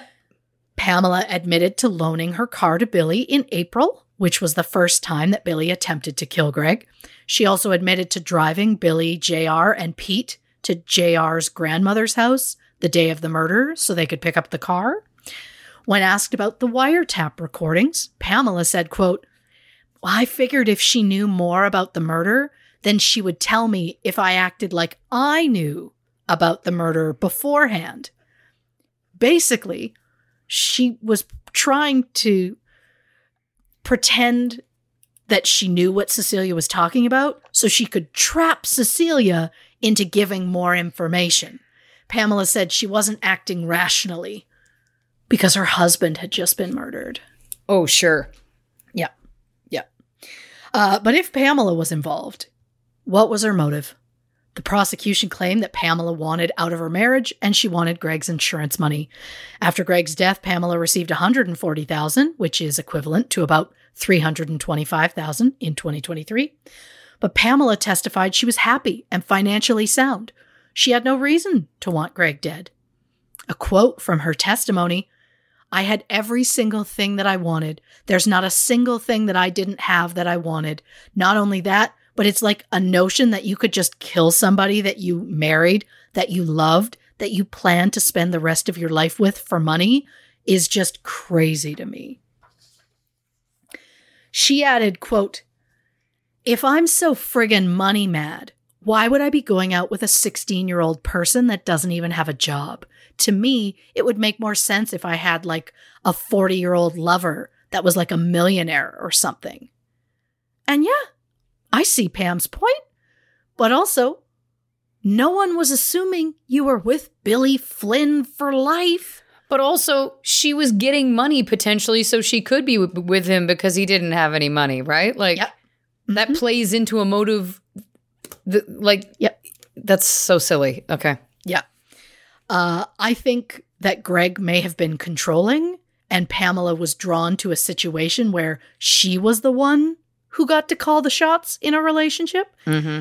And if she had had an affair with a millionaire, maybe she would have just up and divorced Greg. And maybe it just wasn't the money. Maybe it was also spite for how Greg had treated her and her simply not wanting Greg to have anything. But I think that money is often a huge motivator, and I'm sure it was in this case as well. Um, a story from Greg's mother, Judy, just to get a get an idea, paint a picture, hmm. if you will. Judy said after the wedding, Pamela invited her over to the condo, and Pamela just starts pulling out all the cards they received for their wedding. Each card had a handwritten note inside that indicated how much money that person gave as a gift. According to Judy, Pamela read through the cards like, oh, this uncle gave me a $100. This person gave me 300 that sort of thing. Then she went through the smart side of the family, uh, the smart family side, I should say, of the guest list, and said, like, this person only gave $30. Do you know that 30 doesn't even pay for the price of the meal? Pamela then kept listing amounts, trying to shame Judy for how little she felt the smart family side gave them for their wedding. Judy just kept saying, okay, that's enough. You can stop. And according to Judy, Pamela just would not stop. So Judy uh, just up and walked out. Wow. Yep. I cannot imagine going through any sort of gifts and complaining that someone didn't give enough. If this story is true, what a spoiled fucking brat. Which reminds me, I point out a lot in this story that Pamela was an adult and her boyfriend was a 15, 16 year old child. But it is also good to remember at the time, Pamela herself was only 22. Yes, legally an adult, but in a lot of ways, still a child. Old enough to know better, but young enough that her brain wasn't fully yet developed. And if she did orchestrate this whole murder, I don't give her a pass because of her age, just like I don't give Billy a pass for killing a man in cold blood, even though he was just a teenager. I do think a lot of Pamela's media interviews can be explained by the fact that she was very young when she was absolutely thrust into that media circus that she fully created for herself. Yeah. And maybe that's why Pamela seemed to show no emotion in court or during interviews. The media dubbed her an ice princess and cold as ice for her lack of emotion. Everyone grieves differently, but it just looks incredibly suspicious when Pamela is sobbing and distraught at the funeral and then zero emotion after that. Maybe it had to do with her processing everything, I don't know, but the media raked her over the coals for it. Pamela later pointed out it was unfair that her lack of emotion made her considered cold. Because when Jackie Kennedy did the same thing after JFK's death, she was called stoic. And to compare yourself to Jackie Kennedy Yeah. is such an interesting choice. It really is.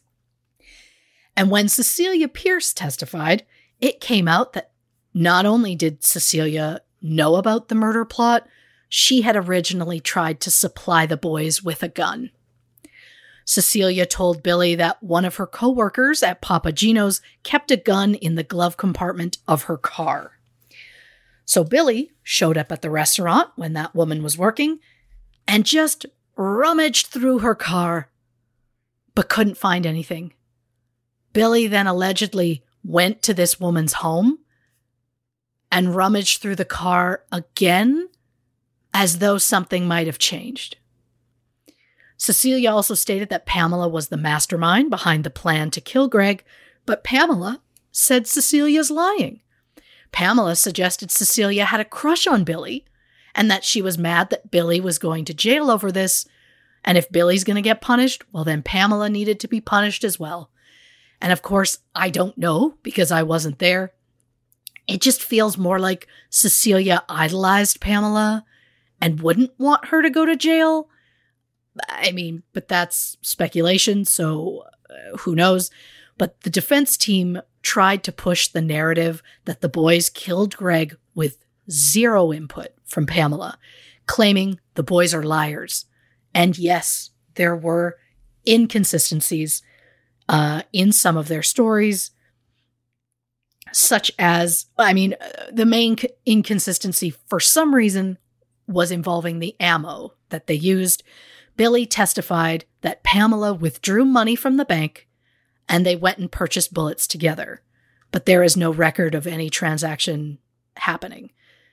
But when they first confessed to the crime, the boys said that they had talked a friend of JR's uncle into buying them hollow point bullets, which they told him were for target practice.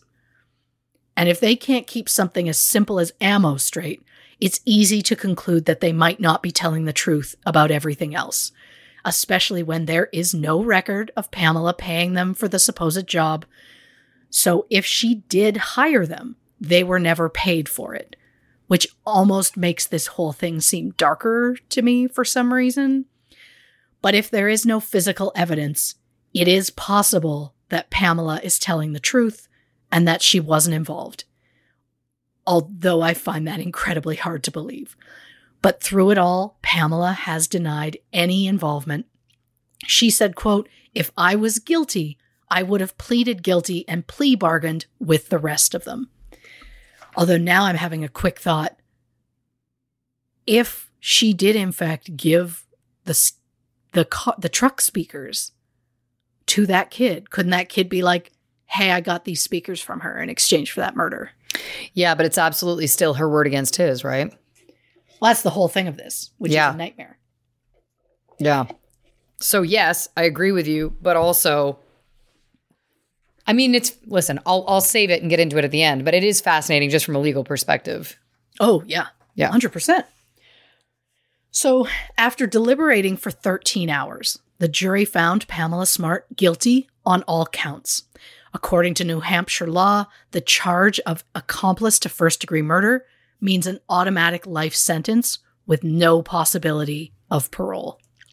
After the verdict, Pamela told her lawyer, quote, I can't believe Billy. First he took Greg's life. Now he's taking mine. Pamela's lawyers have since tried multiple times to get a new tri- trial as they felt things were stacked against them in that first one, including the fact that the jury was not sequestered during the trial. And their witness, Raymond Fowler, was no longer able to testify because he got arrested. Pamela's website implies that the police only arrested Raymond to make him ineligible to testify, like it's some big conspiracy. And I, I just assumed they arrested Raymond because he openly admitted to being involved. But maybe that's just me. But her website, pamelasmart.org, also claims that during the affair, Pamela became scared of Billy because she claims he threatened to tell Greg if Pamela ever broke up with him. Pamela said she confessed everything to Greg and they promised to work on their marriage if she was willing to break things off with Billy, which she claims she did the following day. So, what happened to everybody since this time? Well, I'm going to start with Greg's parents because uh, this is just kind of insane. During the trial, Greg's mother Judy woke up to a phone call at 4:45 a.m. The woman on the call said her name was Linda Avery and that she was the one who had an affair with Greg. Linda claimed she lived in Milford, Connecticut, and she met Greg through work. Linda also claimed that a few months ago, she gave birth to Greg's son, whom she also named Greg. Whoa. Soon after, Linda dropped off an envelope at the Smarts house, and despite police telling them to keep it sealed, Judy and Bill used tweezers to remove the letter from the envelope. Inside was a photo of a baby boy who was about maybe five months old. A few weeks later, police were able to trace Linda's phone number to a house in Derry, New Hampshire. When they arrived at the woman's house, she denied any knowledge of the phone call or the smarts of all of it. Even though police noted a larger copy of that very same baby photo framed in this woman's house, the woman claimed, Oh, right. I actually took a copy uh, of that photo to a bingo game, and wouldn't you know, someone stole it? Which is easily the worst lie That's that I have heard on this show. Linda, who's of course not her real name, uh, soon then admitted, "Oh yeah, okay, yeah, she did call the Smarts. Um, she didn't know Greg personally, but she had spent hours watching the trial on TV. So you want to get obsessed with a news story? Fine." Send your best friend repeated texts and voice notes about it until they wince at the sight of your name on their phone. But do not, under any circumstance, ever contact the victim's family, especially to lie and get their hopes up about a potential grandchild. Fucking gross, Linda. I know that's not her name, but I don't know her name. So, Linda it is. Especially when Greg's parents were so distraught over the loss of their son that they had both been put on medication to help them cope. Judy at one point was hospitalized. Her family said she was never the same after that, and Judy Smart did pass away in December 1998 from a neurological disease. Oh dear. She was 60 at the time. Her husband Bill remarried a few years later and died in September 2010 at the age of 68. And before this even happened, Linda Avery also stopped the trial partway through because she contacted the prosecutor's office saying she was old school friends with Pamela, and Pamela had sent her a letter saying she was going to kill her husband. Linda claimed after Greg's death, Pamela contacted her and offered to pay $10,000 to get that letter back. Linda said while watching the trial, she was concerned Pamela might be acquitted, so she planned to fake the letter to try and help the case. Ah, but then she never got around to it. wow. I I can't. So Cecilia Pierce, who was 16 at the time of Greg's murder, was given immunity for her testimony. She is now a registered nurse living in New York. She also co founded an animal rescue that finds loving homes for hard to place pets. Oh. Yeah. Raymond Fowler, who was 18 at the time of Greg's murder, was paroled in April 20 April 2003, but sent back to prison a year later for a parole violation, which included harassment. Uh, his sentence was eventually reduced, and he was paroled in late 2005. Patrick Randall, aka Pete, was 17 at the time, was released in April 2015 after serving 25 years. Vance Lattime Jr., known as JR, who was also 17 at the time, was released in May 2005 after serving 15 years. Billy Flynn, who was 16 at the time, was released in June 2015 after serving 25 years. He currently lives in Maine with his wife Kelly, whom Billy married during his incarceration. And finally, Pamela herself. Pamela was 22 at the time of the crime. During her time in prison, Pamela claims to have been sexually assaulted, thrown into walls, and beaten. Within the first few years of her being at Bedford Hills Prison, Pamela says that her eye socket was fractured in an attack and she had to have a plastic plate surgically implanted, and that she no longer has feeling on the left side of her face.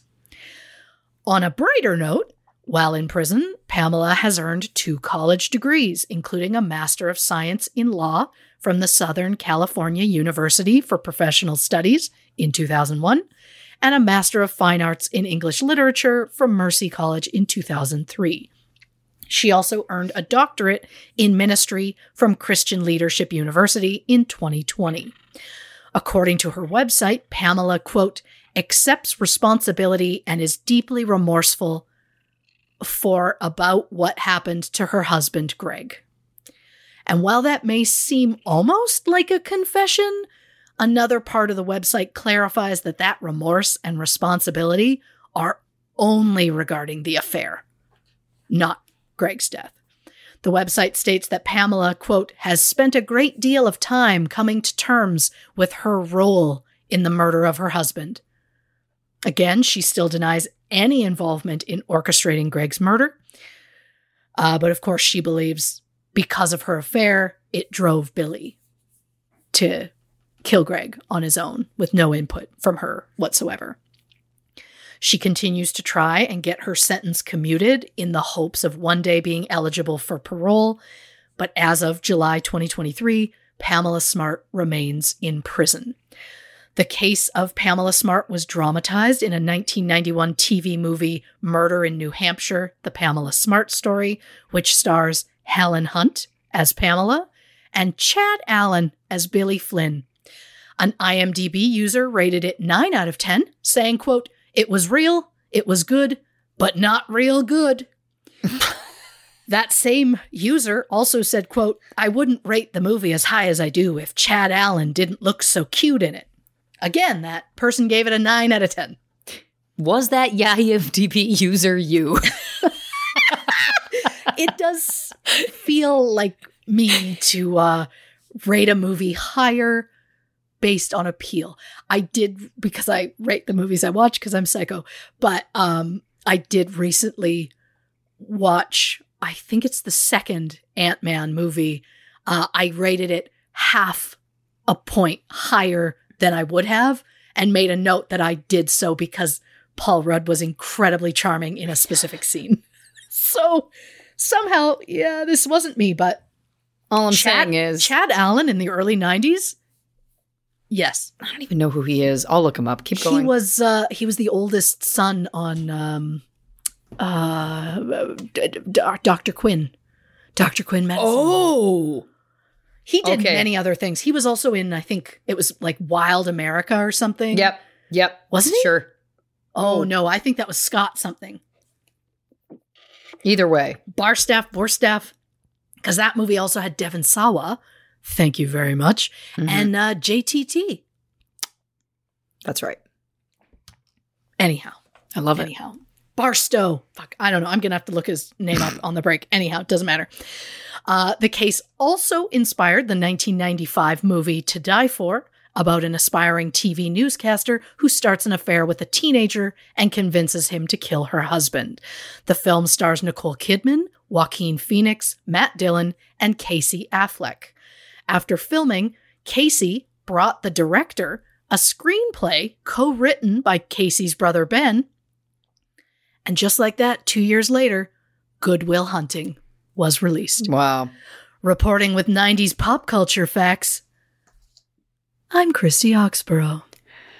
Wowzer. Well, listen, so much to dig into. Let's take one more quick quick break, grab another drink, hit the can, and we'll be back with our final thoughts on the Pamela Smart episode of True Crime and Cocktails.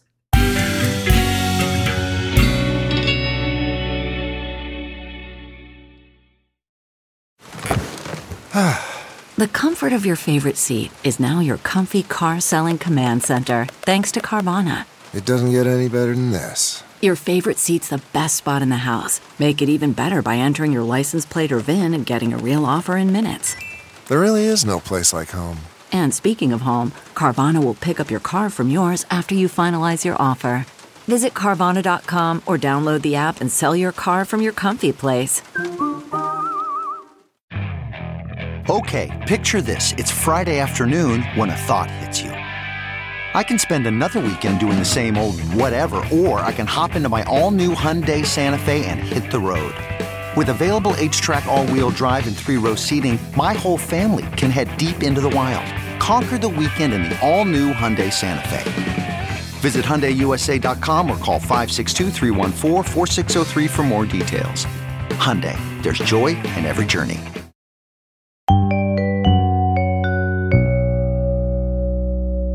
Welcome back to this episode of True Crime and Cocktails. We were just, of course, discussing Pamela Smart.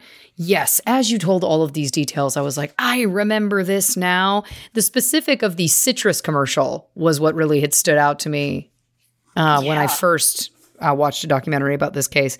Um, I also just have to say, right out of the gate, uh, I am going to go through as I always do, but I just have to say, like, it's so interesting to me that she was just so willing to be hanging out with these students. Yep. And so was her friend, right? Like her friend was around them too. And the fact that she was letting these kids stay at her house, it's all very odd behavior. And this is one of those times where I will say that it's like, had you not engaged in that behavior, you probably wouldn't be where you are. Perhaps the court case could have gone another way if your husband still Oh. showed up murdered. Um, but again, it's one of those things where, you know, it, it doesn't help yourself when you're engaging in that kind of behavior. My God. Um, she wasn't happy when Greg cut off her, his hair because he used to look like Bon Jovi. I guess I get that. That's the one Sure. place where she and I maybe overlap Sure. probably the beginning and the end of that. Um, thank you for using the term marijuana cigarette instead of joint. Uh, I thought you'd like that. Really enjoyed like that. I was Really going for a 90s feel of how it was it is, not you know? lost on me. I loved it. Okay, she got the $140,000 payout and goes car shopping. The one thing I did write down at that moment was sounds 22.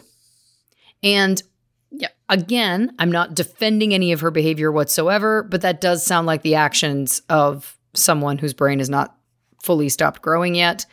Uh, because again, regardless of whether or not she was guilty, uh, it- she could have engaged in that behavior either way at that age. I mean, anybody can, but you know what I'm saying? Like, I was like, that just sounds very, very young and made me feel like, is she even a little young for her age? Which I think we know the answer to that. Um, Yes. the specific that he, she set up the memorial fund to buy high school equipment. Again, I'm like, you're not helping yourself with any of these choices that you're making. Yep. Not only doing the interviews, but all of these different choices. Just again, not great. Uh, the specific that Billy and Vance knelt in front of the casket at the wake is what are you guys doing? What are you thinking? You're you're Yep. trying a little too hard to cover up for your actions. Um telling the reporter her telling the reporter the details of the crime scene, I just wrote, Stop pushing, Pam. Like, this is the thing again, and we know this from doing this show as long as we have. It's like the harder that you push to try and make yourself seem in- innocent, the more you look guilty every time. Every single time. 100%. Um okay. The specific of Greg loving to push her buttons, spitting beer in her face. Again, also at the time of his death, 24. These are essentially still children, for lack of a better term. Um, not literal children, but it feels like in their behavior, they probably had no business getting married at that age. It sounds like their relationship was volatile in some ways or another. Perhaps maybe wasn't uh, wasn't the move for either of them. Um, you know. Um, she claimed that he slapped her uh, and strangled her, but she later changed her story. I will just say that I, you know, it's more than possible that those were truths. Uh, just because she changed her story doesn't mean that they were lies. Um, you know, as we know, as we see in domestic violence cases, that can happen quite often.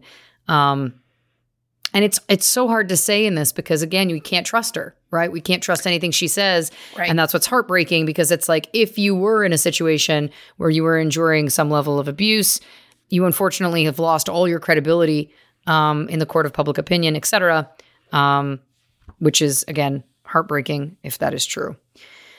Uh, just so inappropriate that she's not only hanging out with these kids outside of school, but she's having them stay in her apartment for long periods of time. Like an entire week is a long time. Also, And I'm sorry, not trying to be shamey, but where was Cecilia's parents then? Like, where where were their parents? I guess. I mean, I know we we we heard about Billy's family, so perhaps you know he was out of the house, and that was not necessarily questioned in his household. But it just feels like a long time, a week for for a 15 year old, 16 year old to be out of the house. Yes. You oh, know? Oh, I fully agree. I don't know what Billy's mother may or may not have known, but I know in the case of Cecilia that it was like, you know, Cecilia saw Pamela as like she's she's my sister, she's my best friend kind of thing, and so I wonder if her mother was like it's good for her Maybe. to hang out and think you're what's safer for her 15 year old daughter than hanging out with an adult who's gonna like you know who's she's she's only 22 but she's married she has a job she's got her life together. And so maybe she it was just like i'm going for a sleepover at her house. For a week. right. Which is it's just you should not be hanging out with these children outside of, Of school. course not. but of course not. it also Period. shows how young she is that it was obvious that it was like well when greg's away i'm lonely Yeah. so here come over for a play date And listen, 22 is very young. This is not me justifying her behavior, but it is in terms of, I'm, I'm speaking only to her mindset at the time. Um, I mean, th- I think about myself at 22. You know what I mean? I think you're, you're, let's put it this way. It does feel like the years between 18 and 25, you are closer to high school than you are to being an adult, right? Like, sure you are closer to that energy and dynamic.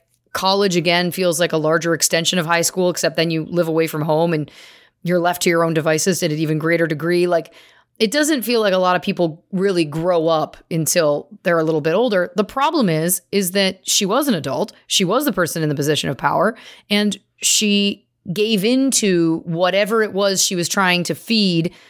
You know, again, people talked about her having a big ego obviously um, keeping younger people around you who kind of idolize you is going to feed that ego in a massive literal way um, but again you know there's lots of other people who are are young at that age and also respect the fact that they have to create boundaries and not have teenagers hang out with them in their home for a week at a time or any amount of time um, Yeah. yeah, it's just interesting again in painting the picture of of who she is and her mindset and all of the above. Uh now it's interesting to me them putting Cecilia through all this wiretapping, the police having her do all of this wearing a wire, all of the above, the machine not recording, but the cop did get a record a re- recording from the speaker, but of course the the quality was bad.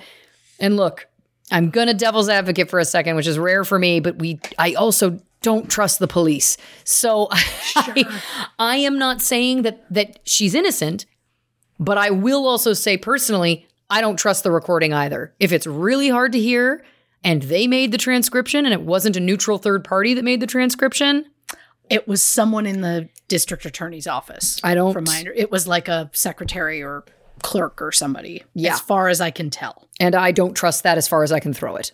That's just Sure. again, this is me coming at this from a completely jaded, broken true crime podcaster. That's all I'm saying. of course i mean there is some of it i mean some of it is audible Right. like some of the quotes um i got from it hearing it uh, aud, aud, audio with my ears Thank you. um but uh marijuana cigarette Thank you. uh jesus um but yes the majority like the majority would have been written out which yeah i, I don't like either No, I think but that also, anything that you center in i know they didn't know it was faulty but like I know.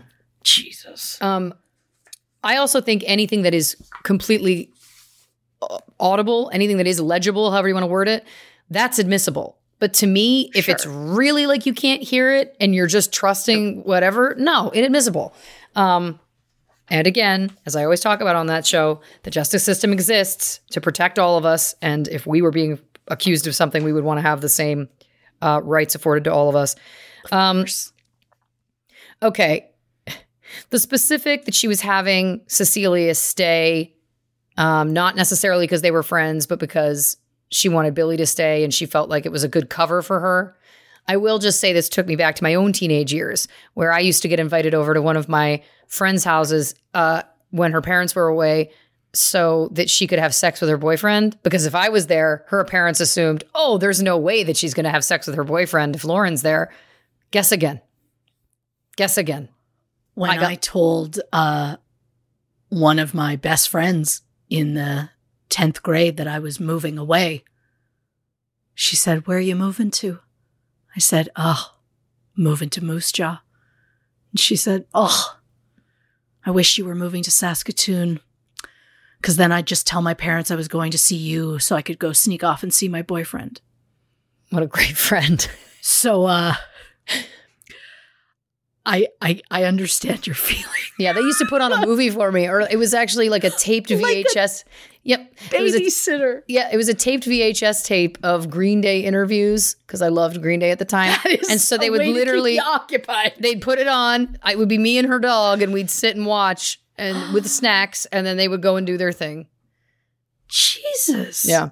Anyway, God. I guess that's the other place where Pamela and I kind of overlap, but not in the same way. Um. Okay.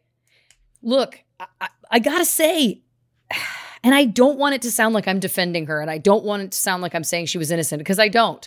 But again, from a legal standpoint, there isn't any evidence here. It really is he said, she said, or they Yep. said, she said, with the multiple kids.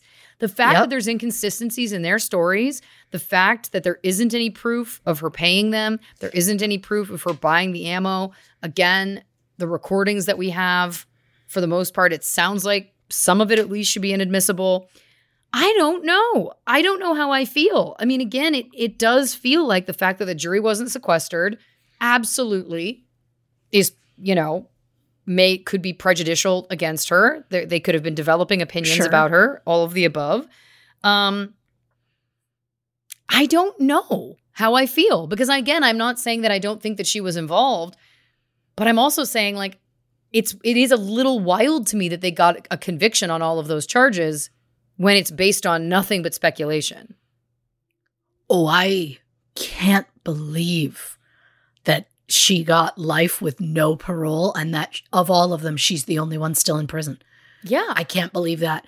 I'm not surprised that she would be considered guilty, but I thought for sure it would have been like she does 10 to 20 years and she's out, which is not a small amount of time. No, but Yeah. again, conspiracy charges I could see maybe, but but again, I'm like, but there's no proof. There is no evidence.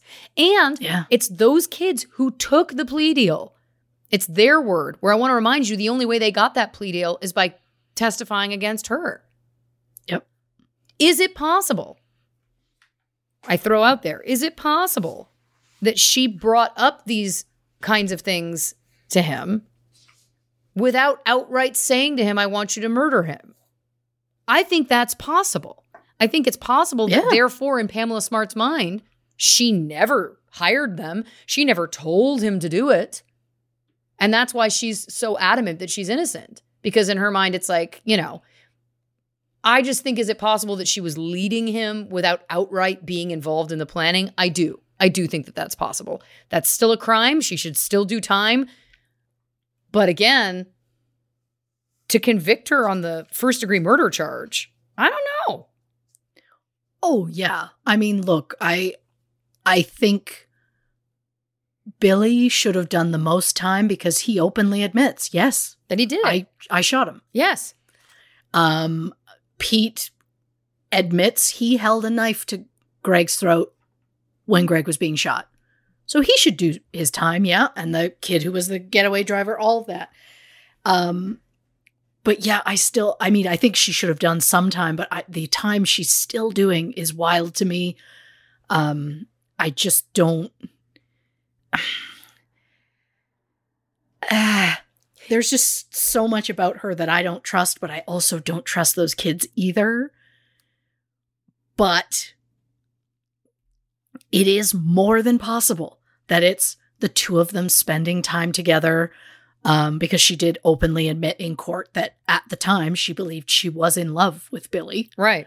So it is possible that, you know, they're hanging out together and then it's like, well, you have to leave because Greg is coming home and I hate that he's always around and I hate that he's come between us and stuff like that. And it's also possible at some point Greg did something to tick her off and she was like, God, I could kill that man.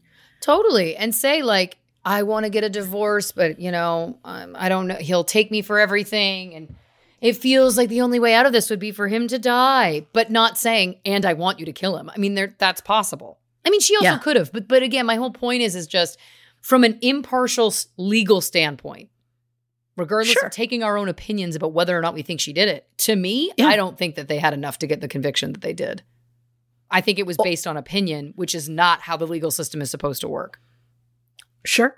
Yeah. Oh, I can't believe they never got like a second trial. I Yes. can't believe they're they have repeatedly denied her to try and even just get her sentence changed enough that she could potentially get parole or just be offered the option of parole or the option to apply for Yeah. parole. Because right now we- she can't even apply. Right. And I also know that we we've heard stories where there is evidence and the people would- don't necessarily would potentially be out by now. There's also that. Yep.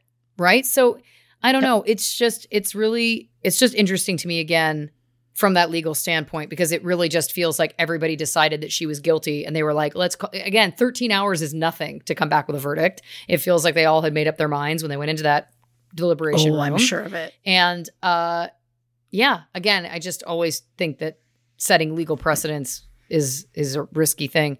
Um the other thing I wanted to say was why was Raymond even needed? Why did they need two getaway drivers? Was his only function cleaning the gun? Um, seems like it. I don't think they needed him. Yeah. It just felt like he overheard them, which don't talk about it when there are other people, No. but he overheard them, but then he immediately went, "You know what? I want in. yeah.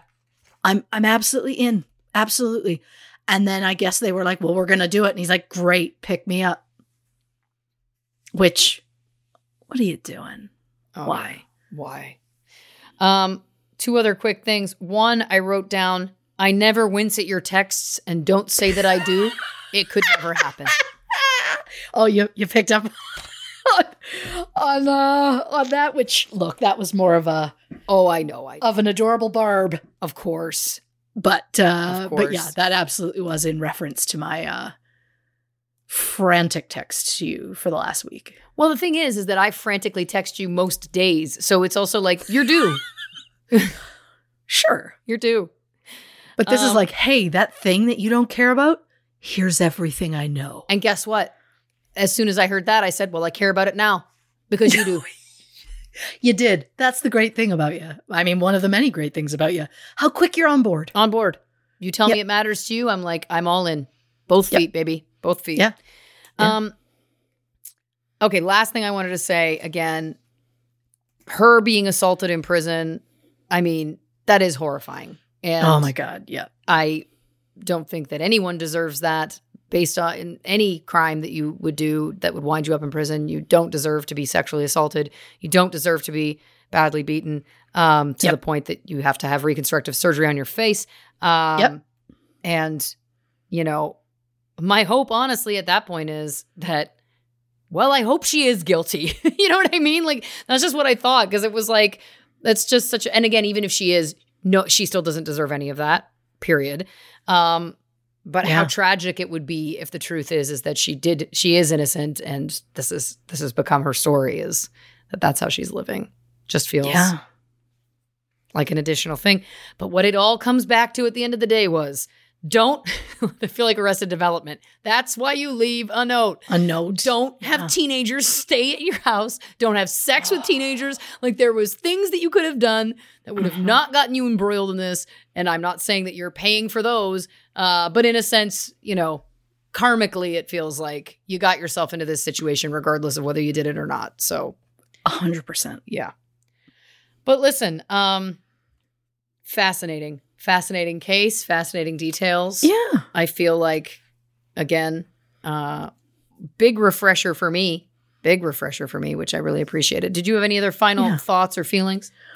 Uh, not really. It's just she I find her fascinating for many reasons, but um she one of the things in an interview uh she said how everybody has made up their mind that she's guilty right away and how every single time people talk about this case they it, it's never called the Greg Smart case. It's always the Pamela Smart case. And that it's just forever that and this is something that even if she ever got out will forever follow her. And I'm just surprised that at this point she hasn't gone back to using her maiden name Mm, mm-hmm. Because I think her maiden name is far less known. Right. So I just feel like if you want to take away that let like that notoriety as it were, maybe consider it. Yeah. You know? Like if you don't want, oh god, Pamela Smart, then don't be Pamela Smart anymore. I guess what are, I don't know what are the legalities of that while you're in prison. I guess you can change your name in prison. Can you? I would assume because technically she is she is single. Like I guess she'd be considered widowed. But I would think you'd be able to in a case like that. I guess I mean it's possible. Yeah, maybe it's because she's in prison that she can't, but uh and look, you want to be you want to have the same last name, have the same last name. But yeah, Just no, saying. I hear what you're it's saying. surprising to Yes. distance yourself from it a little bit. Yes. And who knows, maybe someday she will get out and that will be the first thing she does. I think, well, yeah, that would be my advice to her. But Yeah. somehow I feel like if she did ever get out, she'd probably call that reporter to immediately do an interview. So, Oh, yeah. Yeah. Yeah. Doing an interview on your wedding anniversary six days after your husband was murdered. And then being like, So do you want to get a shot of me pulling the cake out of the freezer? I know. Like that to me, I'm like, oh, that's that's wild. Yeah. I'm not giving an interview six days later. She even gave interviews less time. Yeah. It's it's just Again, doesn't help her case is the whole point. Is that it's like you Yeah. you made yourself look so guilty that either way, unfortunately, you really painted yourself into a corner with your behavior. Yep.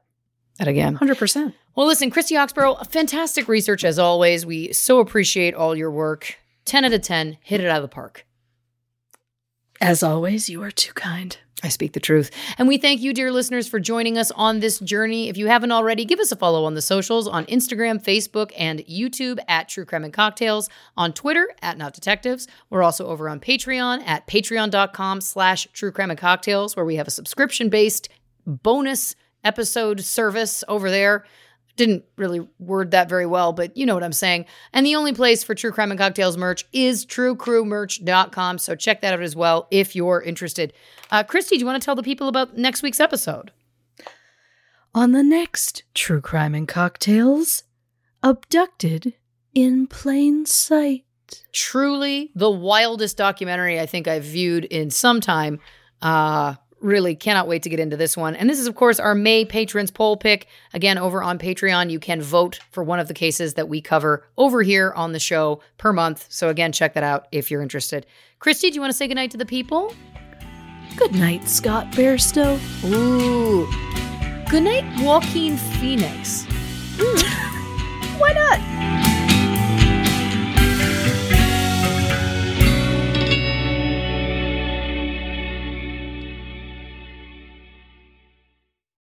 Audible is the destination for thrilling audio entertainment. Allow your imagination to be piqued by stories that are brought to life through captivating sound design, eerie soundscapes, and dynamic performances. As an Audible member, you'll be able to keep your heart rate up month after month because you can choose one title a month to keep from the entire catalog, including the latest bestsellers and new releases. If you're in the mood for a shocking psychological thriller, check out None of This Is True by Lisa Jewell. Embrace brand new exclusive thrillers from best-selling authors who are guaranteed to keep you gripped. New members can try Audible free for 30 days. Visit audible.com slash thrill or text thrill to 500 500. That's audible.com slash thrill or text thrill to 500 500.